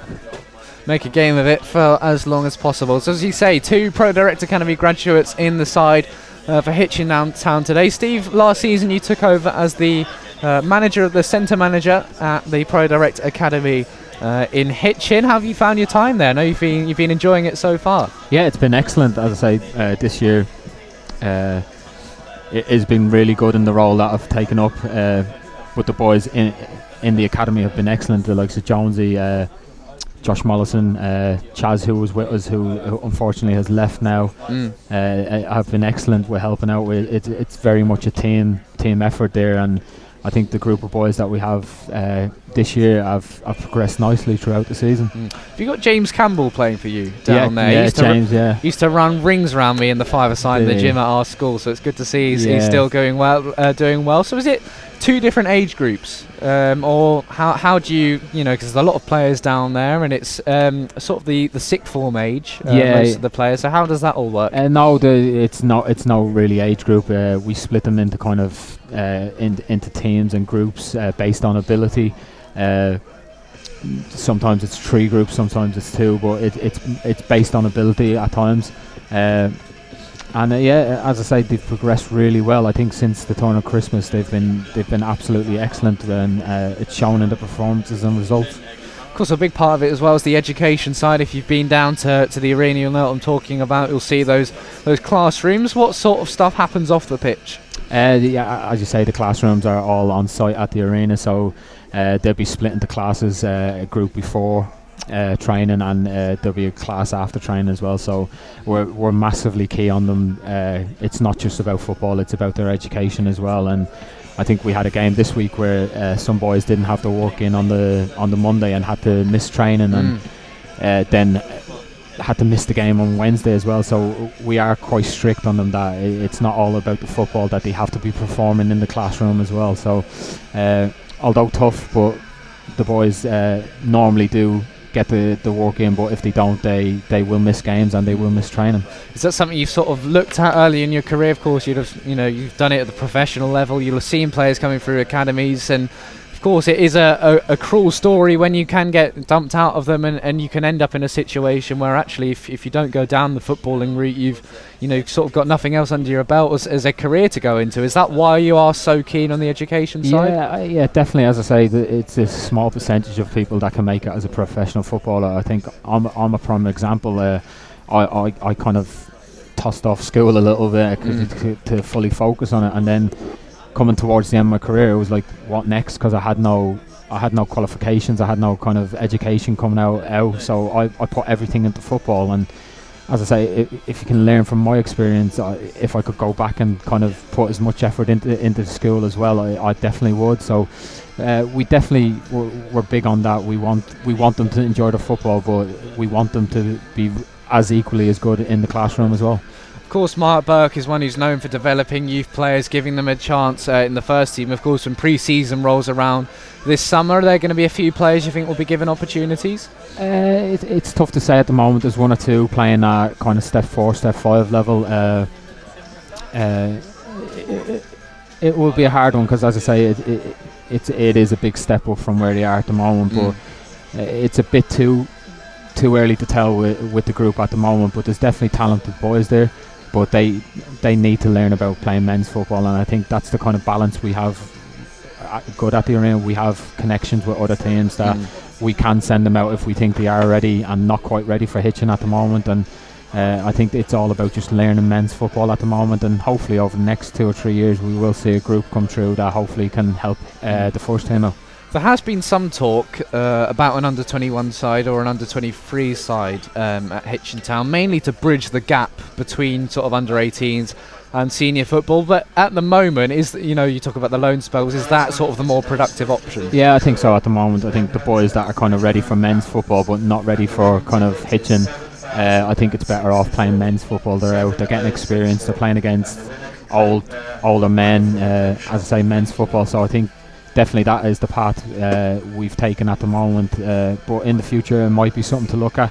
But at the moment, especially with the players we think are ready, I think it is better for them at the moment to go out and play men's football. So wins against good Manchester Rovers, MK Irish and Bugbrick St Michael's on penalties before we lost to Chesterfield in that FA Youth Cup run, and you seem to really enjoy that. It must have been, was it a nice sort of break from the usual academy stuff as well, and you've got this sort of national competition to take part in? Yeah, I think it was, especially it was so early on in the season as well. I think it was great for the boys as well to get a bit of momentum and get a bit of coverage behind the kind of run as well. And like I said to you the other night, I think it's sometimes for many footballers it's the memories you take away with it, and I think the four games, hopefully that group will stay with them forever. I think they performed really well, just came up against better opposition in Chesterfield. We did have players coming in from other academies, the Central London one. Is that something that we had to do just because players just starting new terms, new players coming in, or is that something next season actually we'll have enough players to be able to feature as a whole Pro Direct Academy Hitchin team? Yeah, I think it's something to look at next year. Maybe it will. It could be all Pro Direct Hitchin, but as I say, the Central London boys were excellent. Were helping us out with players, and as I say, I think this season, especially with the amount of new boys that we had come in, we just didn't know the kind of level they were at the time. And hopefully now working a year with some of the new boys, it hopefully will be all Hitchin this time. But as I say, they've been excellent with helping out with players. Have you found working? I know with Michael Jones and Josh Mollison, will be listening in, so you'll have to watch what you say or just say whatever you like. But how have you found working with them? What different roles do you take within the academy specifically? No, as I say, Jonesy's excellent. He does a lot of the work there. He does, as I say, a ridiculous amount of work, and he helps out everyone. Me and Josh obviously help out as well as much as we can, but it is a massive team effort. Obviously we've lost Chaz, who's gone on to something different, but Chaz was a massive part of it as well. But as I say, it's a massive team effort when we're all in there helping out as much as we can. But as I say, yeah, it's good, an excellent group to be a part of, and I've enjoyed my time so much there since I've gone in. Is that something as well that'll sort of help you to keep on playing with Hitchin for the time being as well? I think, yeah, I've got this tied down, I want to keep going here, I want to keep going on both fronts as player and coach, but also long term, this is something you can look to do. Yeah, definitely. I think coming in last year, obviously it was just the football side of it, and like I said, Bucky was excellent with me and managed to get me involved on a day-to-day basis. And I think maybe without that, I don't know if it would be different, but it's definitely helped kind of being in 5 days a week with the boys, and it's probably the best thing coming away from professional football that's kind of landed at my feet. So it's been excellent to kind of go into that side as well as the football, and it's definitely keeping me motivated to do both as long as possible. Must be nice as well with your injury as well for you to keep going with that off the pitch. Yeah, definitely. As I say, obviously when I can't be out on the pitch, although frustrating, it's good to still be in and kind of work with the boys on a day-to-day basis as well, and kind of help them progress into whatever career they may have, and kind of be a small little part of that. Yeah, you must be proud, to see the likes of Harry Dollimore going out on loan. Do you point and sort of use the likes of Giorgio as an example as well of showing, you can get through to the first team? And I'm sure Mark Burke will be keen to stress that to the players as well, that the windows are there. Yeah, definitely. I don't think we kind of have to point it out. The proof is in the pudding. Stan, who played so many games last year, has been consistently involved in the squad, and Kai over a number of years who have been involved. So although we mention it and show that the pathway is there, it's not something that we have to kind of put out, like constantly put out there, because as I say, the proof is in the pudding there that the opportunities will come if you are good enough. A lot of clubs sort of at this level now will partner with education programs. That's something we're going to see more and more of as opposed to the sort of usual academy that we'd all know. Yeah, I think so. I think we spoke about it. It's such a small number of percentage of boys that will get professional contracts from these academies, and as I say, it's the closest thing to an academy away from it. So as I say, I think more and more these programs will get more and more better players come into it, just because, as I say, the money involved in football at the moment, I don't think there's a lot of academy boys coming through at these big clubs. So it's definitely something that I think will improve over the next few years. Here come the teams then, and yeah, always keep an eye out if you are listening in. The Pro Direct Academy is something you'd be interested in. There are always open trial dates around, so do get in touch and get involved in those if that is something you are interested in. What sort of ages are we talking, just to give this more of a plug? You're looking at kind of 16 to 17, yeah, 16 to 18 ranging in there. But as I say, all our stuff will be on our social media coming up, and trial dates and etc. coming into the summer months.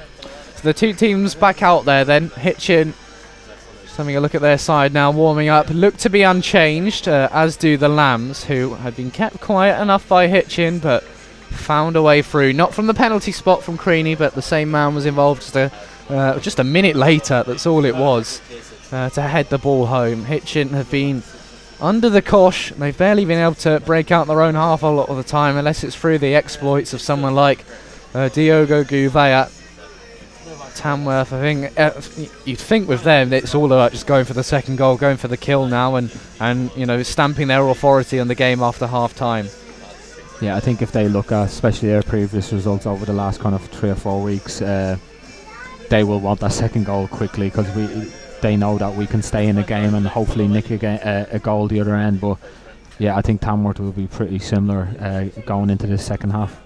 So Hitchin winless in their last 6 league games. They've drawn their last 4 home games at Topfield, though, and that's would be an ideal result now. But they take on a team that's won more away games than any other side in the league. Tamworth, with Leiston winning as well, need to win here today to maintain that 7-point lead at the top of the table, with Leiston having 2 games in hand, and as they look to aim for automatic promotion. And they've a little scare of that 3-0 defeat to Stourbridge, the draw as well with Kings Langley, which was a bit of a surprise result, but they've recovered from that nicely with a couple of wins. They've still got that game against Nuneaton Borough that could be important to play when that is rearranged in whatever circumstances. Tamworth were 2-0 up in that game.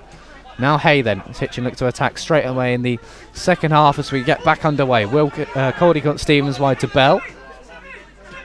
Idiakoa in there as well. Bell trying to go all himself up the right-hand side, and now Tamworth slip it forward again. Teal comes across, and he's taken a big chunk out of Jealous. He was going for the ball there, Kai Teal, but the yellow card was always going to be in the offing there. Yeah, just misread the through ball a little bit, and Tamworth player just nicked in front of it. I think it was a genuine attempt. I think it would just be a booking.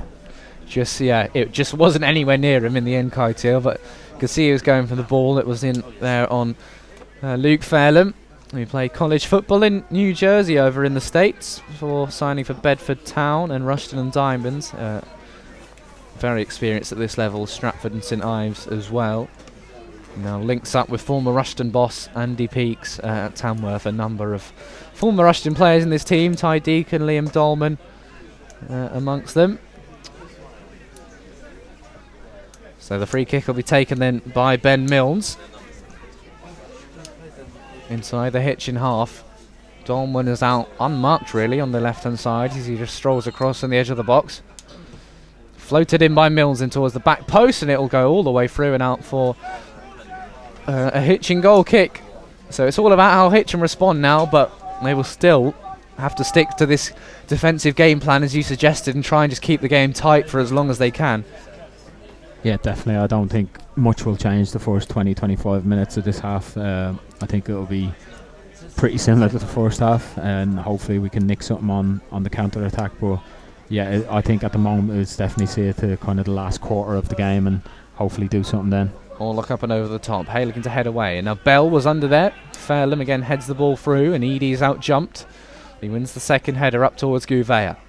Teal now straight out for a throw-in. So Hitchin, a reminder of some of the changes today. Toby Syme suspended, Kieran Jones injured, and Jack Morrell suffering a concussion in the win over Cheshunt. I mean, there is a back three right there. You know, 3 of your best defenders out injured, and you're playing top of the league. You can't get much more unfortunate. I mean, of course you say the suspension could have been avoided, but the other two, it's always going to be a hard task for Hitchin today. Yeah, definitely. As I say, any one of them 3 could easily walk into the team and have been playing regularly, so it is unfortunate, but as I say, it's next man up, and in fairness I think the back 3 on the whole have actually done okay. Yeah, that defeat as of yet does not stand on their shoulders as Bell clears away, simply being that one set piece they've managed to work their way through, and Hitchin have just struggled to get out through the midfield as well whenever they can attack, as you say, just clearing a little bit long and not really trying to play their football, but Tamworth have subdued them nicely so far. Hitchin almost hyper-focused on how they're going to defend some of these set pieces and keep the wingers and Dan Creaney quiet. There's just threats all over in this team, and when they come off the bench as well, the same will apply. Long throw in then by the Tamworth man, headed down by Barker, and now Idiakoa can break, tries to shift the ball out wide. Challenge there by Matthias Curley. It's a poor ball back to Bell, and again it's given away. Dolman just pops the ball over the top, and then it's headed behind. And the Canaries have just looked a little bit slow sometimes in possession as well, which is why they've been caught out. Yeah, I think it's a credit to Tamworth as well. The minute they lose the ball, they press in packs as well, not giving any of our boys time on the ball. But I say it's going to take a little bit of composure maybe from midfielders as well. And our back three maybe being a bit braver in possession to kind of get us in possession more. Georgie heading forward again. Edie has just struggled a little bit here, has lost possession again. Jealous. He started out in the academy at Stevenage before being released. Turns, and it's a nice bit of skill. Chip through to McKeown, is another player who's played locally before making the move to the Midlands. Played for the likes of Welwyn Garden City and then Braintree Town at step two before joining the Lambs. A couple of hat tricks for him this season, and they have goal options all over the pitch to Tamworth. You lead here by a goal to nil. The Dan Creaney header in the 44th minute. Hitchin, after that penalty was blazed over the bar by Creaney, just switched off, and the top scorer was able to nod it home from the corner. Again, Idiakoa's long, but Hay was too far out on the left-hand side to get there. Taken down and flicked through by Creaney. Couldn't quite link up with Fairland, but the idea was certainly there. So maybe a question of fitness on the bench, Steve, with Corley and Sneal, as you mentioned, the ankle injury, and George Devine coming back from a long-term injury as well. They're perhaps not all 100% to come on. No, I don't think it's probably the fittest bench that we have in terms of injuries, all coming back from niggles, and obviously Steve's first game on Tuesday as well. But they all have quality that hopefully they can make an impact on the game in the closing stages. Jaz Singh picking up possession now. 50 minutes gone. Hitchin nil, Tamworth 1. The 1-1 draw here last season. James Hurst scored late on after Hutchinson put the Canaries in front 10 minutes into the second half. And the reverse fixture, a hard-fought 0-0 draw at the Lamb last year. Hitchin's last win against Tamworth coming 4 games ago in August 2019. Ball in the hands of Jaz Singh, who's not really had a save to make, I don't think, so far. No, although we've had 2 decent chances, we haven't tested the keeper at all today, so hopefully we can do that in the second half, but I say quite afternoon so far from. Nodded down into Idiakoa, plays it into Caldicott Stevens, finding Wilkinson, that's better. And now Idiakoa, turning onto his right foot again. And we'll find Lewis Barker, who again pumps the ball forward straight away, but he's picked out a beautiful switch to Gouveia. Just needed to get that out from his feet early on. And sometimes you can see if Diogo, he knows exactly what he's going to do before he gets possession, and other times he can just stall on the ball a bit too long. Yeah, as I said before, he's the player that we kind of have to give that freedom to go express himself, because we know he's a match winner. But although can be frustrating at times when he loses the ball, he's in the team to do a specific job, and I say hopefully we can get him more on the ball in this second half, where he can show them glimpses of brilliance. Man City won 2-0 against Newcastle in the Premier League. Bournemouth lead Arsenal still after scoring in the first 11 seconds in that game. Villa 1, Palace 0, Brighton 1, West Ham 0. Goalless 2-0, sorry, to Brighton now. Wolves 0, Tottenham 0, Chelsea have a lead against Leeds United. Finlay Wilkinson's family derby, that one, him and his dad. Chelsea and Leeds. Into Meikle now. Rolls the ball through. It's poor here from looking through. And I think the frustrating thing for Hitchin as well is I don't think Tamworth have looked at their best today for large spells of that first half. And they just have a lead in this game, and they are going to be so difficult to break down. But in the last week, we've taken on a Cheshunt side and a Leiston team that have been off the boil, and this has not been Tamworth's strongest display by any means. No, I think that's credit to the boys as well, how they performed in that first half. I thought they defended excellently. Just maybe switched off for the penalty, just tracking runners, and then, as I say, unfortunately we conceded right on half-time, but I think we have frustrated them the majority of the game. Curley now then, he's got Jealous on the edge of the box for the long throw, and he's still booked. Him, Keitel and Wilkinson all in the referee's notepad, as again Horlock has to try and punch away, and he does, but it'll fall for Creaney, who chips the ball forward again, and Must have been an attempted cross because Georgie will run onto it and drill the ball down the right-hand side again. It's just not linked up with Wilkinson. And won back nicely by a Tamworth man who just chips the ball through. Georgiou heads away. Now Wilkinson into Idiakoa. Now Cody got Stevens coming forward. And he's just going to see the ball behind here is Luke Fairlamb for another Tamworth throw. And whenever Hitchin do allow Tamworth possession in these kind of areas, they've got to push up and try and box them in and keep the ball up high. Yeah, definitely. As the game progresses, we will have to commit more bodies forward, and I say in these areas, hopefully we can nick possession and squeeze the pitch a little bit higher. Cockerell Mollett then throwing down the left-hand side. Wilkinson and Creaney do, well, I was going to say do battle. There wasn't really much there because Creaney just nodded it down, but Gouveia will come away from it. Edie was making the run down the left, and Gouveia goes back into Tierlers, all the way back into Horlock, so not quite what we envisaged there. But Hitchin do keep possession. Horlock now, risky ball into Georgiou. Creaney's hot on his tails, and Georgiou's done really well, but he's nearly given it away. Now Teal can smash away a clearance. Bell's going to sprint after it down the right-hand side, up against Cockerell Mollett. And Cockerell Mollett just sees the ball behind, takes a tumble as well, but Bell, I mean, that's a sign of the sort of work ethic this Hitchin team have got. That is brilliant from him, even if he couldn't quite get there in the end. No, excellent work right by Brad there. I think just taking a little bit more risk at the back, but nearly getting caught out. So it's a fine line at the moment. As I say, we want more possession of the ball, but they are a good side, and the press is quite good. So it's a bit risk and reward at the moment. Alvechurch 1, Kings Langley 1. Starting to make a few inroads up the table are Kings Langley. Hitchin on Boxing Day. The Canaries have to go there on Easter Monday later this season. Goal kick for Singh, who's just taking his time a little bit here, settling things down for Tamworth in front of that packed Fishponds Road terrace.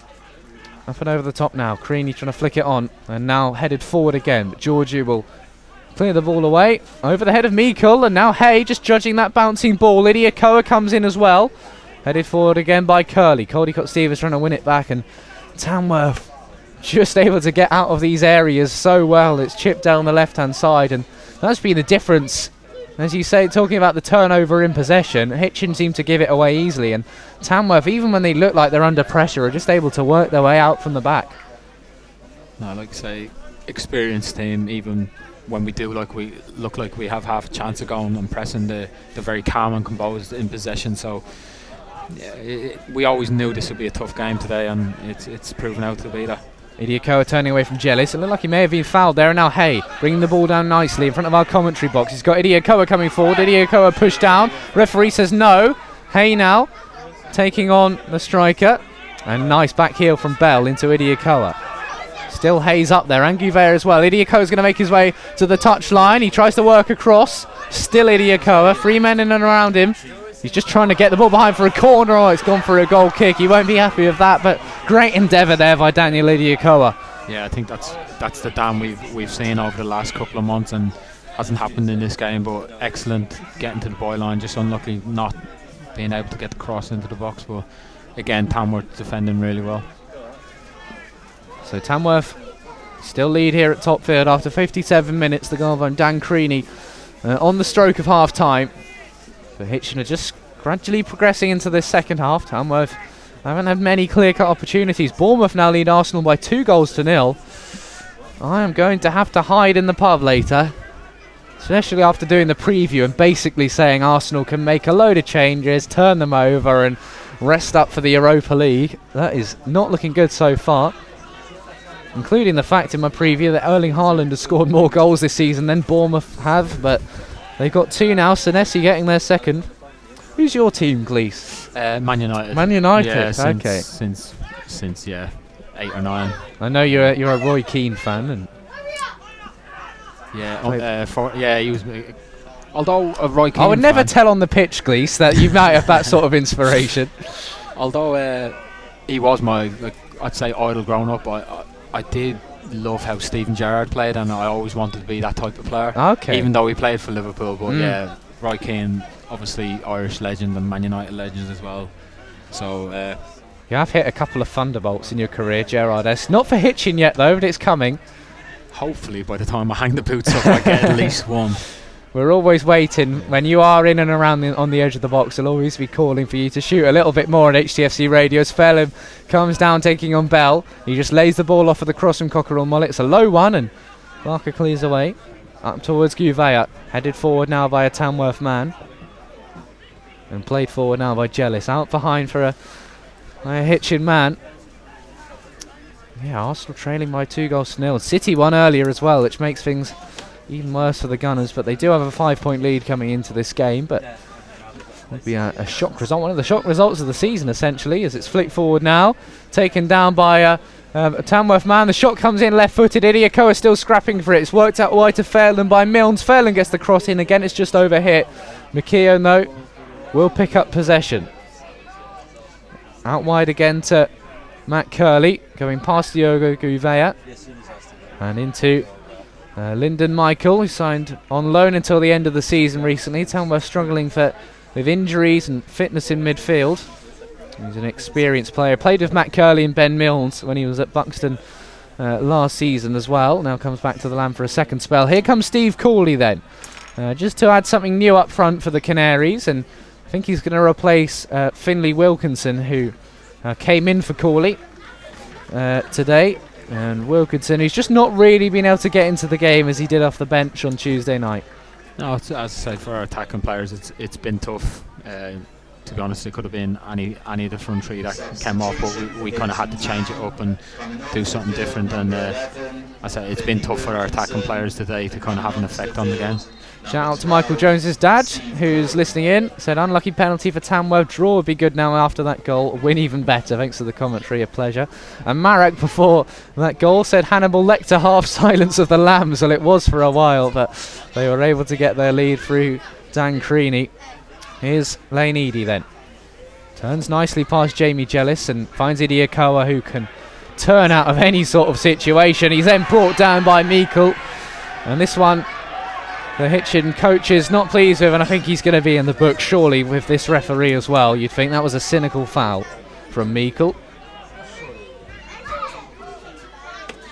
And we will wait and see, but I think the referee might just let him get away with it, I've got a feeling here. That's be a surprise, considering what he's yellow carded in the first half. It is very surprising that he hasn't booked him there, especially how card happy he was in the first 5 minutes, but... Gouveia now up and over the top. And it's going to find Hay. It's flicked backwards by a Tamworth man, and it should be behind for a corner. It is. And this is a good opportunity now for Hitchin. And as we hit the hour mark, I think the Hitchin fans just starting to take a little more encouragement out of this game.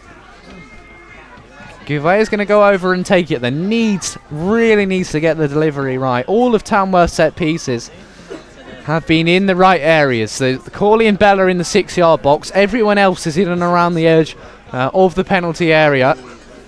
Gouveia then standing over the ball. Still Hitchin trail by just the one. Gouveia just floats this one up towards the back post. Stan Georgiou was there. It's flicked over his head. Caldicott-Stevens now. Can Hitchin work another cross? Still Caldicott-Stevens. Got a runner down the left-hand side. Goes back into Kai Teal. Hitchin keep everyone forward, and Teal's hit a good ball into the box. Singh comes and claims it under pressure from Barker. Singh going down. Creaney's now arguing that they should have had a free kick there on Singh. There wasn't much there from Barker, I don't think. And Singh down. He's an experienced campaigner, and he knows what he's doing. He's not asking for the physio to come on as well. And he's just going to buy Tamworth a bit of time now. But Barker just stood his ground, in all honesty. Yeah, we had the perfect angle here. There was nothing in it at all. But I say they're at the top for a reason. They know how to kind of play the game as well. They're just killing the game a little bit. But yeah, absolutely nothing in it. Bromsgrove 2, Ilkeston 3. Ilkeston really making their way up the table. And Colville, the form team, unbeaten run of 11 games now if this result stands. They lead by 2 goals to 0 against Bedford Town. Singh then, who's still got a little bit of an injured look in his face that he's putting on as he clears long over the top through the middle. Barker and Creaney wrestling for possession. It'll fall inadvertently now for McKeown to get a long shot away, and it's cracked wide of the mark. I think Horlock must have dived down and saved that, but it was flying. Yeah, great save from Chaz there again, picking up second balls from centre forward competing, and 25 yards out. Great shot, but equally good save for Chaz. Arsenal have a goal back. Royston lead Hensford. Elsewhere in the Southern League Central. Thank goodness for that. Let's see what more the Gunners can do for the rest of that game. Hopefully not a lot. Tell you what, if we lose that and Arsenal women lose the Conti Cup final tomorrow, it'll not be a good weekend. Here comes the corner. It's headed down again. It's right in the danger area. And Hay prodding the ball behind. Thomas Party's got the goal, assisted by Smith Rowe. So there you go. And now the referee, it's Lewis Barker who's down lying in the box. It's going to be a game that's defined by set pieces, this one, whether it's the penalty missed, the header from Creaney that's given Tamworth the lead. Now the stoppage here, Barker down, the referee just telling the Tamworth players to just hang back with their protest. Charlie Horlock though, I bet he's so nice to the refs, is he, Charlie Horlock? I can't imagine him having a go at someone. I don't think I've ever seen Chaz being mean to anyone. Yeah. I bet he's like the rugby players are, the referees, but he wasn't happy there, and he wasn't happy for the goal as well. Throw in now then for Curley again. Midway inside the Hitchin half, into the box, looking for Creaney, who heads it down. A lot of these just haven't quite come off for Dan Creaney, these flick-ons, and again it's behind for a Hitchin goal kick. 65 gone, Hitchin Town 0, Tamworth 1, as Tamworth look for automatic promotion back up to the National League North, and they have a slender lead at Topfield, but Hitchin just haven't seemed to challenge it enough throughout this game. The plan will just be to keep it at 1-0, but they're not going to help themselves there, as Teal played an awful pass back across Fairlam. It was blocked by Barker, and then the shot is up and over the crossbar by McKeown. Creaney is pleading for a deflection, perhaps just to spare McKeown's blushes, but that's just a bad bit of football all round there. Yeah, square pass from Coy getting intercepted. I actually don't know how he's missed from, it looked 2-3 yards out, but great bodies on the line as well. LB, great box, so just another warning sign there. Yeah, another day Tamworth could have quite a few here, yeah, but McKeown had to bury that for 14 goals this season. You would really have put your house on him to score, but yeah, Kai Teal and Lane Eady can have a bit of a chat here and say, do not do that again, don't pass back across goal, and Tamworth nearly in behind. It was, I think it goes back to that risk and reward. You want more possession of the ball, you want to kind of play out from the back, and stuff like that can happen, the more risks you take, but I say it's a let off, and hopefully we can take advantage of it. Barker forward, now Idiakoa nodding the ball down up against Jellis, turns past him. He's got Eady racing down the left, he's got Bell down the right, he's got Hay in the middle, on the ball, back into Barker. Hitchin aren't afraid to use their defence if they can, just to keep possession, and they do now. Barker with the tape around his shin pads, trying to work his way through past Jellis, and perhaps he's not quite got the Gouveia skills to be able to do that, as Fairlam makes his way down the left. Hodicott-Stevens can't do anything about him, neither can Bell. Played back out wide again, and for a Tamworth throw-in according to the referee. And there's just been a few more opportunities where Hitchin have been able to get out of their own half, and they've not been able to keep possession. I don't think Corley's at a touch yet. So the throw-in again will be taken by Curley, who must get a lot of running done, to be fair, going from either flank for when the throw-in's to be taken, the right back. His arms must be sore the next day as yeah, well. He's a throw-in after throw-in, winding these ones up. Royston double the lead against struggling Hensford, who Hitchin take on 2 weeks today. It'll hopefully be live on HTFC Radio as well. Until then, they have no league action to the Canaries. Still the Hart Senior Cup final to look forward to, as Bell overhits this clearance. Corley will put a half-hearted chase in the direction of Jaz Singh. Rushden 1, Mickle over 3 now at Hayden Road. Rushden look destined for the drop, unfortunately for them. Hensford not far behind as well, as Singh goes long over the top. Flicked on well by Creaney. Just flung the leg out at that, and now Milnes can come forward. Wide to Cockrell Mollett. Up against Bradley Bell, finding Fairlam. Trying to make his way down the left-hand side past Caldicott-Stevens, who just left a leg in there, but Fairlam breezed past him. Cross comes in for Cockerell Mollett again. Creaney was in there, and Horlock, who was able to punch away. They just keep on coming to Tamworth. Jellis now.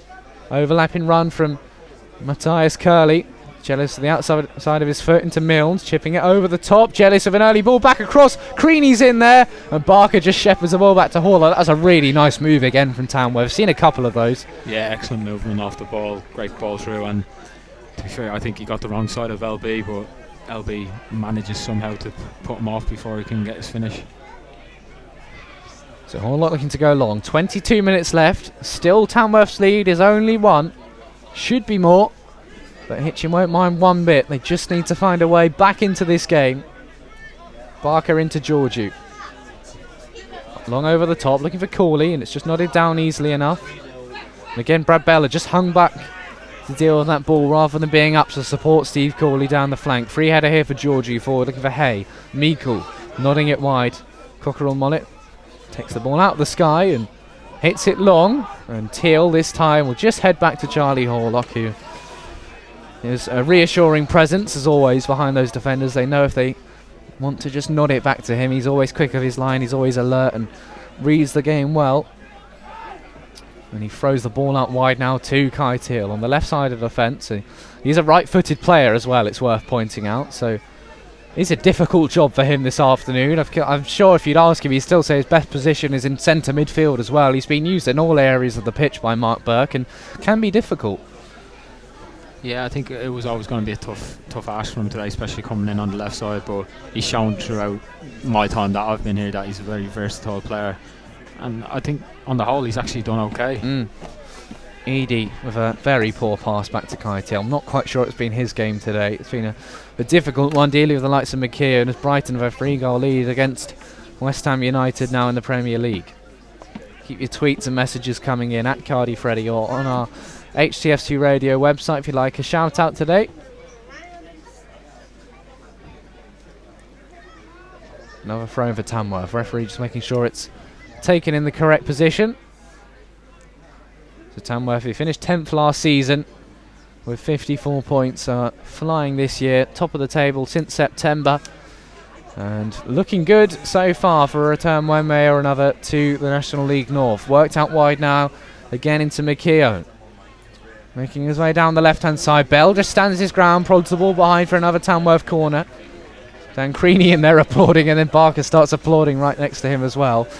And another corner for Tamworth. Arsenal 2, Bournemouth 2. They've got themselves out of a few tight situations this season of the Gunners, and they might well just be doing it again. Ben White off the bench to score. Still 1-0. The visitors lead here at Topfield, though, and they've got another corner here. Benjamin Milnes to take it. So Hitchin still lead after their Hart Senior Cup win as well in midweek. That 2-0 as it's flicked on by Dolman and over the top of the crossbar. Hitchin lining up another substitute, it looks like. It's going to be young Josh Allen then to come on, and another throw of the dice. Interesting to see who comes off, whether it's perhaps Ashley Hay or... Be brave to take Gouveia off because of the impact he can have as well, even if it's just working a shot on the edge of the box. It's Bradley Bell. So this could be a change of shape, perhaps. Allen, the striker, on for Bell, and Ashley Hay is going to play right wing back, Steve Gleeson. Yeah, it looks that way. It doesn't look like we're going to be changing formation. Yeah, maybe Ash just playing out on the right.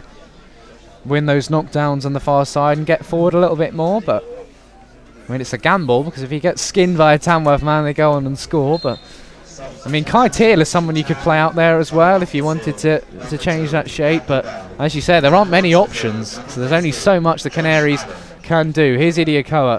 Of course, important just to keep Hay on that pitch as well, the impact he can have. Here's Gouveia turning. Rushall 2, Nuneaton Borough 0 as well. So Tamworth, one of their rivals, of course, are trailing by another playoff contender in that game. Throw in again for Curley. Tamworth are just slowing things down. Andy Peaks now having a chat with Matt Curley. Mark Burke directing traffic as well from the dugout. Throw in now from Curley down the right-hand side. Kai Teal finding Idiakoa, but again Tamworth are just a little bit quicker onto that ball. Now Gouveia trying to turn up against Meikle, and he gets past a couple more, Gouveia, but it's just dispossessed as well. He only had Allen up there with him, and it's worked out nicely. Jalisco's tumbling down. The referee says play on because Cockerill-Mollett can take it over the halfway line. Chipped over Hay now, who could have a long last 17 minutes at right wing back. Now Barker lunging to keep the ball in, he does. Finding Corley. Playing the ball down the side, and it's going to be a Tamworth throw, and I'm not sure the assistant knew, to be honest. Yeah, I think a bit guesswork there by the linesman, but I don't know how, it's right down the line. Yeah, in front of him. I'm not going to say anything because I know I'm going to have to line him at my brother's game tomorrow. Probably have a shocker there and come back to bite me. Throwing down the left-hand side now. Up towards Luke Fairlam. And hey, lunging him with a good block. What you do know is about Ashley Hayes, he will put in a real shift there and try his best at least. Yeah, I think with Ash, you could put him anywhere on the pitch and he'd always have that energy and work rate. I'd say I think it's key that we kept him on. Obviously, Brookie and the coaching staff don't want to change system, so yeah, I think it could work him out here, bringing that energy up and down the wing. If Jack Snealis is fit, though, do you bring him on against his old manager? Scored in the reverse fixture. Again, the corner comes in. Again, Creaney's there, and this time there is a foul on Charlie Horlock. It was a fine goal that Snealis has scored to open his account for the Canaries as well, and that pulled it back to 2-1 at the Lamb. Yeah, Dan Creaney. Next time Tamworth win a penalty against Hitchin, I'd love to see who takes it anyway after he chipped that one over the crossbar after Horlock saved it at the Lamb earlier this season. Horlock just getting in his head as well. I'd love to know what was said. I'm sure, Steve, perhaps just reminding him of what happened in the previous game as the foul goes against Meikle here. Yeah, I'm sure it would have been very polite, whatever it was from Chaz anyway, but he probably just reminded him of obviously the last time he took one, and definitely worked. Milne scored a brace of penalties in his Boxing Day hat-trick, so maybe would have been in contention, so interesting to see anyway, but Creaney could have 32 league goals if both of them had went in, but he won't rue that too much come the end of the season. Singh then up and over the top, straight through the middle, and straight to Charlie Horlock, who gathers the ball, still as a statue, and will allow his side to come forward again. Creaney standing right next to him. Horlock long looking for Gouveia. And again, it just falls for a Tamworth man. It's Milnes to clear. Now Kai Teal heading it back to Charlie Horlock. And it's nicely done again by the Canaries. Final 15 minutes at Topfield. Hitchin 0, Tamworth 1. Teal again turns back into Horlock. I'm not quite sure Hitchin know what their strategy is here, Steve. Whether they want to go along, whether they want to play it out. But whatever they're trying, it's just not, it's all coming straight back at them.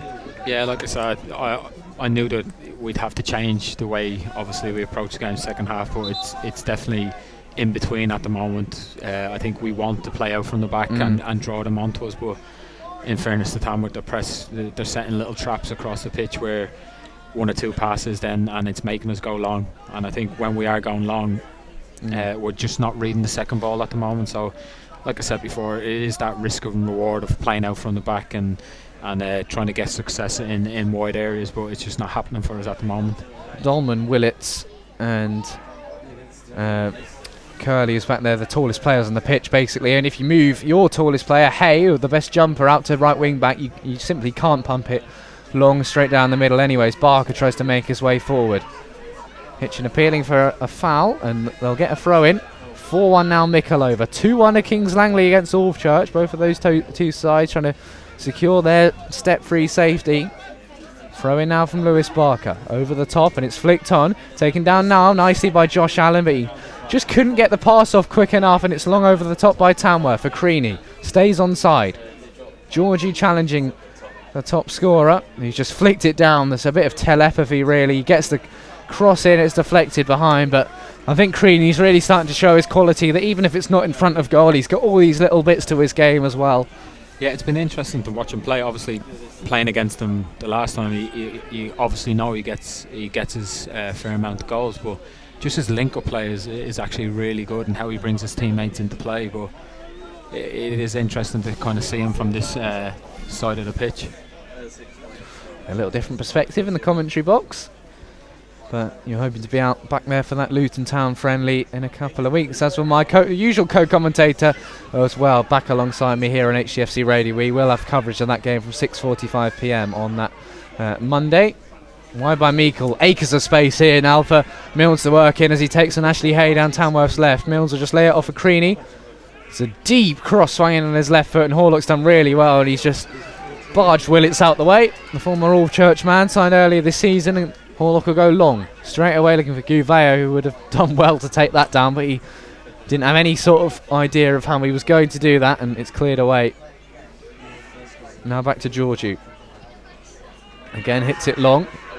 And there's a... The flag's gone up for something, so it must have been a late contact with Stan Georgiou, I can only imagine. I was looking at the other end after that ball was cleared.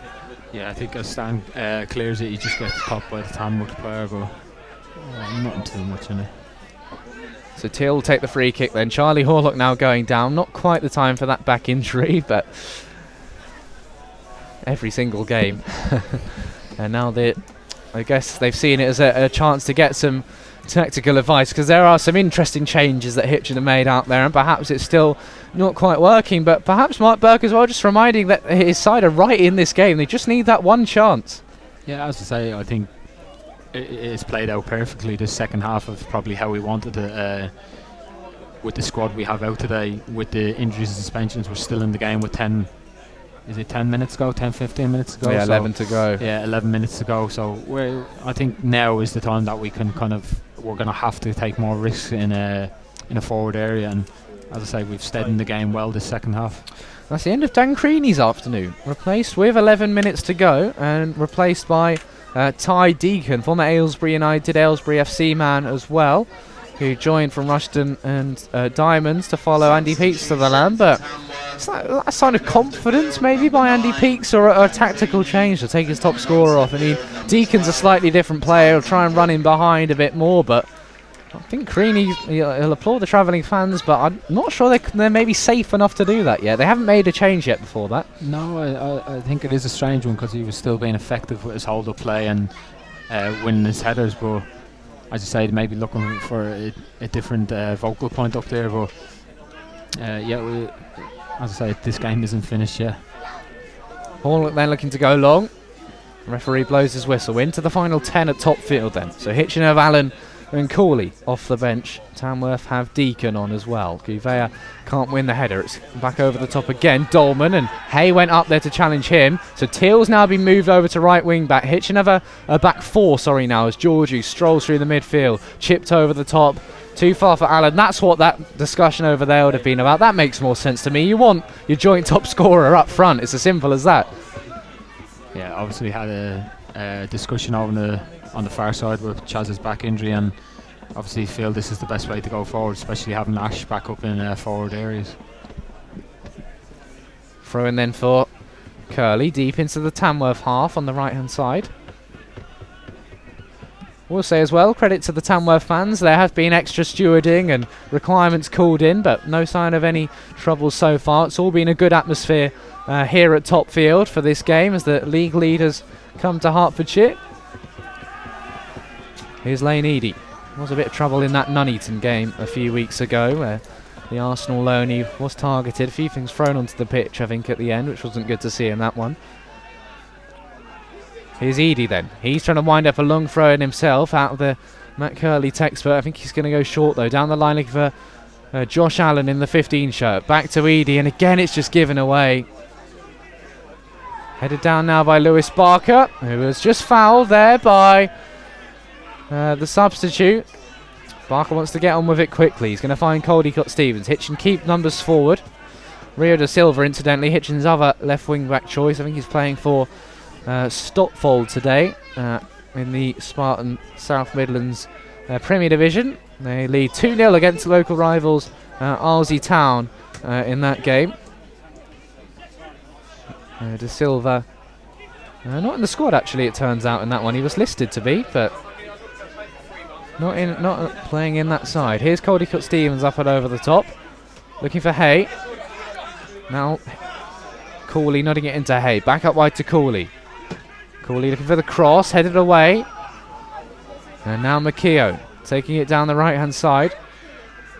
Gouveia goes over to challenge as well, as does Idi Yakoa, and it's well worked again by McKeown. Back out to right-back. We'll ask you for your HCFC Radio Man of the Match, Stephen, in a few moments' time. Interesting to see you choose, actually. Here's Teal, chipping it over the top of Hay. And now Cooley and Dolman, two experienced campaigners, do battle. Hay out on the right wing. He's just put it straight to the feet of Meikle. To be fair to him, he's trying to wind up a cross. There was no one really who was going to get a head on the end of it, so he had to think of something different. Now cleared away. Looking for the run of McKeown. Can Tamworth kill the game here? McKeown into the box. Shot past Charlie Horlock's far post and behind for a goal kick for Hitchin. So the Canaries stay alive at just don't really look like scoring at the moment, unfortunately. No, I'd say we've come up against a good side today. We had two half chances in the first half, couldn't take them, but I think they've shown why they're top of the table. They're a really strong outfit, but I say we're a bit disappointed that we haven't created more, especially being at home. But I think I think we've competed well on the whole. Just hoping we could have created a little bit more. Yeah, Ash Hayes' dad's listening in, said it's sad that the joint top scorers at the back. Easy time for their defence. And that has been moved now, of course. Hey, is back out on the right wing. So Hitchin have gone to, it's a 4-2-4 essentially, with Idiakoa, Caldicott Seamers in the middle, Guevara on the left, Allen and Cawley up front, the two substitutes, and then Hay out on the right hand side. Will win those knockdowns, but maybe you want to change something around or get Hay in the middle if you're going to look to get those crosses in. Played through now and too close to Charlie Horlock. Jealous won't be able to get there. 6 minutes to go then. Still Hitchin somehow are in this game and are just one goal away from taking a couple of points of Tamworth here as Hay trying to win the header. Too easy for Jealous to just flick the ball through, and now Kai Teal will lock back there as well, and Teal will just play it back into him. Hitchin 0, Tamworth 1, it remains at Topfield. Back to Lewis Barker. Teal to his right. Barker goes long, it's too close to Dolman, who has done well there. He's just dropped his head, let it go over him. And the high for Jaz Singh. I mean, Hitchin will take credit for the fact that Tamworth are just slowing things down here. They're content to take this 1-0 win back to the Midlands, of course, taking on a Hitchin side that had a couple of good results in League and Cup in the last few games. Long over the top now. It's just all about these points on the board at this point in the season. McKeown down the right-hand side. Jealous gets there, crosses the ball in. Teal has to be alert, and he is. Puts the ball behind. He had Ferdinand right behind him at the back post. Behind for another Tamworth corner. It does feel like maybe this could be the opportunity for them to go and kill the game off now, Tamworth. They can get one of these chances off. Yeah, like you said, I think they've controlled the game quite well second half, slowed it down when they needed to. They've still created chances, and I think they'd be more than happy with how they've performed. Baseford 1, St Ives 0 in Nottingham as well. Played back wide now to Fairlamp. Slipping the ball through so easily for Cockerell. Mollett drills it across the face of goal, and no one able to get on the end of it. Well, Hitchin will hopefully have Jack Morrell and Toby Syme back for their next league game. Hopefully Kieran Jones as well, if they can get him back on loan from Brackley Town, as Tamworth win another throw, and it will be a different story in that one, and they will have to take confidence away from this display, whatever the final score is. Yeah, as I say, we knew this month was going to be tough with the fixtures we had, and I think the boys have performed well, and especially with the injuries after Tuesday night and obviously the suspensions. I think the boys have actually competed really well with the top side in the league. So, as I say, if the result isn't going to be positive, I think they can take positives from the performance. Here is Fairlamp jostling with Lewis Barker. He's won a goal kick, and now Hitchin will look to just get on with it here. Horlock sprinting across to the right hand side of his 6 yard box. 3 minutes to go, plus whatever the referee adds on, and still Hitchin believe. Horlock to take the goal kick, forward into the middle, give a Hay. Dolman's flicked it back towards his own goal, and Cawley will just have a run, and Singh has to put this ball behind it. Bounces on top of this main stand, and Hitchin have a throw in now for Kai Teal. So all of a sudden, so just that little mistake from Liam Dolman, who had to put it behind, the Canaries might just be able to create something here. Teal has to get this right. He's got a long throw-in his armoury. Wolves lead Tottenham by a goal to nil as well. Teal to take the throw-in. Still Arsenal drawer as well, I must add. Here is Kai Teal. Up and into the box. Think of Hay who took it down, has he? Behind for a goal kick, yeah, so the last touch coming off him, and that's a shame for Hitchin. Just never quite fell for Ashley Hay there. Let's get your man of the match, Steve, if you're ready to go. Yeah, as I say, tough game for the boys today. We haven't created much, but I think coming back into the team today, and he hasn't started a lot this season, I think Stan has been excellent defensively. So I'm going to go with Stan today. Stan Georgie, his dad Steve will be very happy with that decision, and Stan's Nanan, who is always listening in as well. So Stan Georgiou, our HTFC radio man of the match this afternoon, selected by Stephen Gleeson.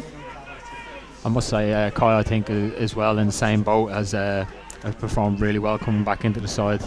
A few shaky moments, but I think both of them have been really good today. Jealous. There's a foul on the Hitchin man again. 2 minutes to go plus added time. Alvechurch have got another equaliser against Kings Langley, so 2-all up there.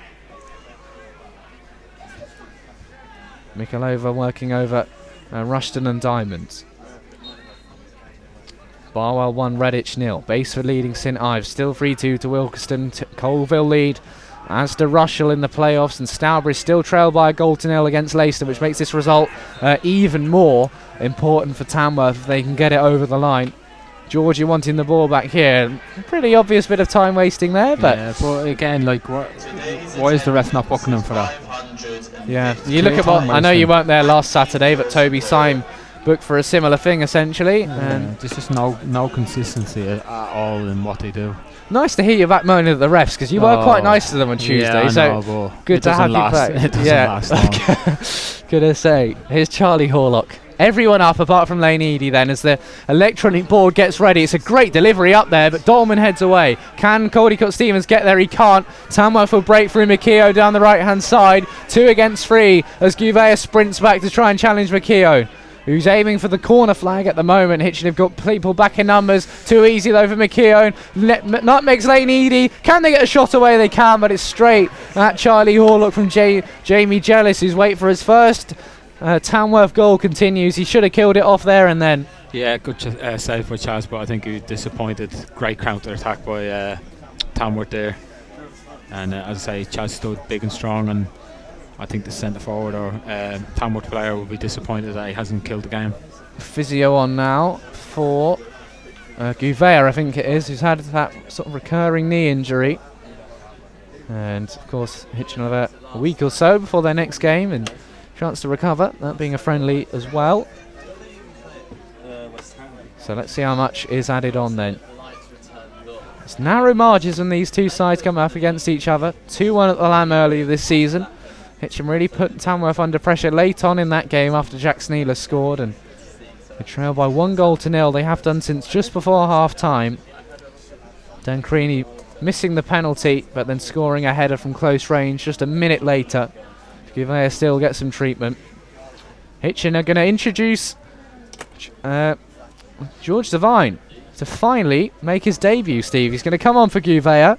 He was signed in the summer, and he's making his debut now after a long injury period. This will be a nice moment for him, I'm sure. Yeah, I think he's had a few kind of serious injuries with his quad this year, so I say it'd be nice for him now to get out on the pitch, and all that hard work he's put in, getting back fit, you can get a little bit of reward now. So George Devine, signed from Biggleswade Town in the summer, is out there for his Hitchin Town debut, the summer signing. Gets his Hitchin career up and underway, aside from pre-season, of course, in March. So it's been a long time out for him, and good to see him out there in Hitchin colours finally. So Gouveia again will not be able to last the whole 90 minutes. Into added on time. Throwing down the right-hand side. Up to Ty Deacon. It's all corner flag at the moment still for Tamworth. From that missed opportunity from Jealous that was saved by Horlock. Again, goal kick for the Canaries. Still time for Hitchin to get something out of this game. They've thrown on all of their attackers now, even if the injury of Gouveia. Horlock taking short to Kai Till, who we know can hit this ball long. Devine peels away down the right-hand side. It's gone through everyone. It's a poor ball from Till. I've put the mockers on him, as always. And now Horlock will run out and pick possession up just by the corner flag. Still Hitchin continue. Horlock up and over the top. Over the head. Oh, it's flicked on by Corley, but just too close to Jazz Singh. So Hitchin finally starting to win these first contacts, but it's just not falling for them. And as things stand, all 3 points are heading back to Tamworth for their first consecutive win. It's going to be 7 in a row in the league. Without 3 points for the Canaries, but they have a Hart Senior Cup final to look forward to after the win against Cheshunt on Tuesday night, and they have had to make some changes today. A bit of a threadbare defence, and Stan Georgiou again does well. Back into Charlie Horlock. Just need a little more urgency now to get forward, and Horlock does. It's flat out to the left-hand side. Hayes able to keep it in. Corley will now have a run down the left, and it's again put out for a throw-in by Tamworth. The referee will check his watch. The sponsors' man of the match announced over the turnoil. And they agree with Steve. They're going to go for Stan Georgiou. I think it's Mick Wise, the match ball sponsor today. Here's Lane Eady with a throw-in then. Teal up to his right. Eady over on the left-hand side. And Tamworth fans will just not be sitting comfortably just yet. Hitchin have fought till the end here. Corley now. Eady still up there with him. Back to Lane Eady. Out for a throw-in instead, though. They just have to get this ball in the penalty area now. Corley will take it. Eady's there free to try and get the cross into the box, but Corley's going to go with a long throw, and it's not gone very far. Idiakoa heads it down. Georgiou took it down in the penalty area. Corley challenging for the ball on the edge of the box. Idiakoa comes across now. He gets there down the left-hand side. He goes past Meikle, who tumbles down. The referee's given a free kick. That will be so frustrating for Hitchin now. Yeah, it looks like he's played for that a little bit, but I say it's one of them. It's an easy decision for the ref. Yeah, very frustrating that for Idiakoa, and that might just be the end of Hitchin's afternoon. Hey, and Idiakoa protests to the referees. You can see Gouveia sitting down over there by the dugout, stretching off that leg. As the full times come in, Chelsea have beaten Leeds, Brighton have beaten West Ham in the Premier League. Nearly full time here at Topfield. Hitchin still a goal to nil down, and that will be all she wrote. The Canaries just couldn't quite get something out of this game. They thought it might be their afternoon when Dan Creaney put the penalty area over the top of Charlie Horlock's crossbar, but Creaney was able to have the final say on the stroke of half-time with a close-range header. It's going to be Tamworth's afternoon, only just, but Hitchin just couldn't quite create enough. Jaz Singh's gloves were not tested at all, really, by the Canaries, but this is not a result in any way that Hitchin will be harmed by long-term, you feel, Steve? No, I think the performance was quite good today. I think we competed for large amounts of the game. I think the coaching staff and the management will be disappointed in the quality we've shown on the ball and in possession. But again, they're a top quality side. They're up there for a reason. And like I said, we performed quite well after a tough week. But nothing to be ashamed by. But I think going forward, we definitely need to work in our quality in possession. The attacking options are there, and a lot of them. Josh Allen, of course, George Savine getting his first minutes there. Steve Corley hasn't played for a while. Is it just a case of getting them playing together and finding that flow that we found earlier this season? Yeah, I think so, especially when you get niggles and injuries and suspensions and the team is constantly changing. You can find it hard to get the gel between the players, but as I say, Tuesday I thought the boys were excellent, and I think the effort and commitment again was there today. It was just that final pass, that bravery on the ball or in possession to kind of create clear-cut opportunities. As I say, nothing to be kind of down about today. No. As I say, they're a very good side and they're up there for a reason, but if we want to kind of compete at that top end of the table, it's stuff that we need to improve on. Yeah, very interesting to hear from you again today, Steve. So Tamworth will keep their 7-point lead at the top of the table. Hitchin stay in 11th. A couple of teams, Baseford and Barwell, picking up points today. We'll just close on them. Hitchin looking to finish the season strongly. They've got a little bit of a break now before their next league fixture, which will be against Hensford Town, who are 21st, but stuff to work on after today, but not the end of the world by any means. Steve, the next time I see you, we'll hopefully be back out on the pitch. We'll have Marek back here in the commentary box. Thank you again for joining me today. No problem. Cheers. Thank you. And we'll see you all again soon. It finishes here at Topfield. Hitchin Town 0, Tamworth 1.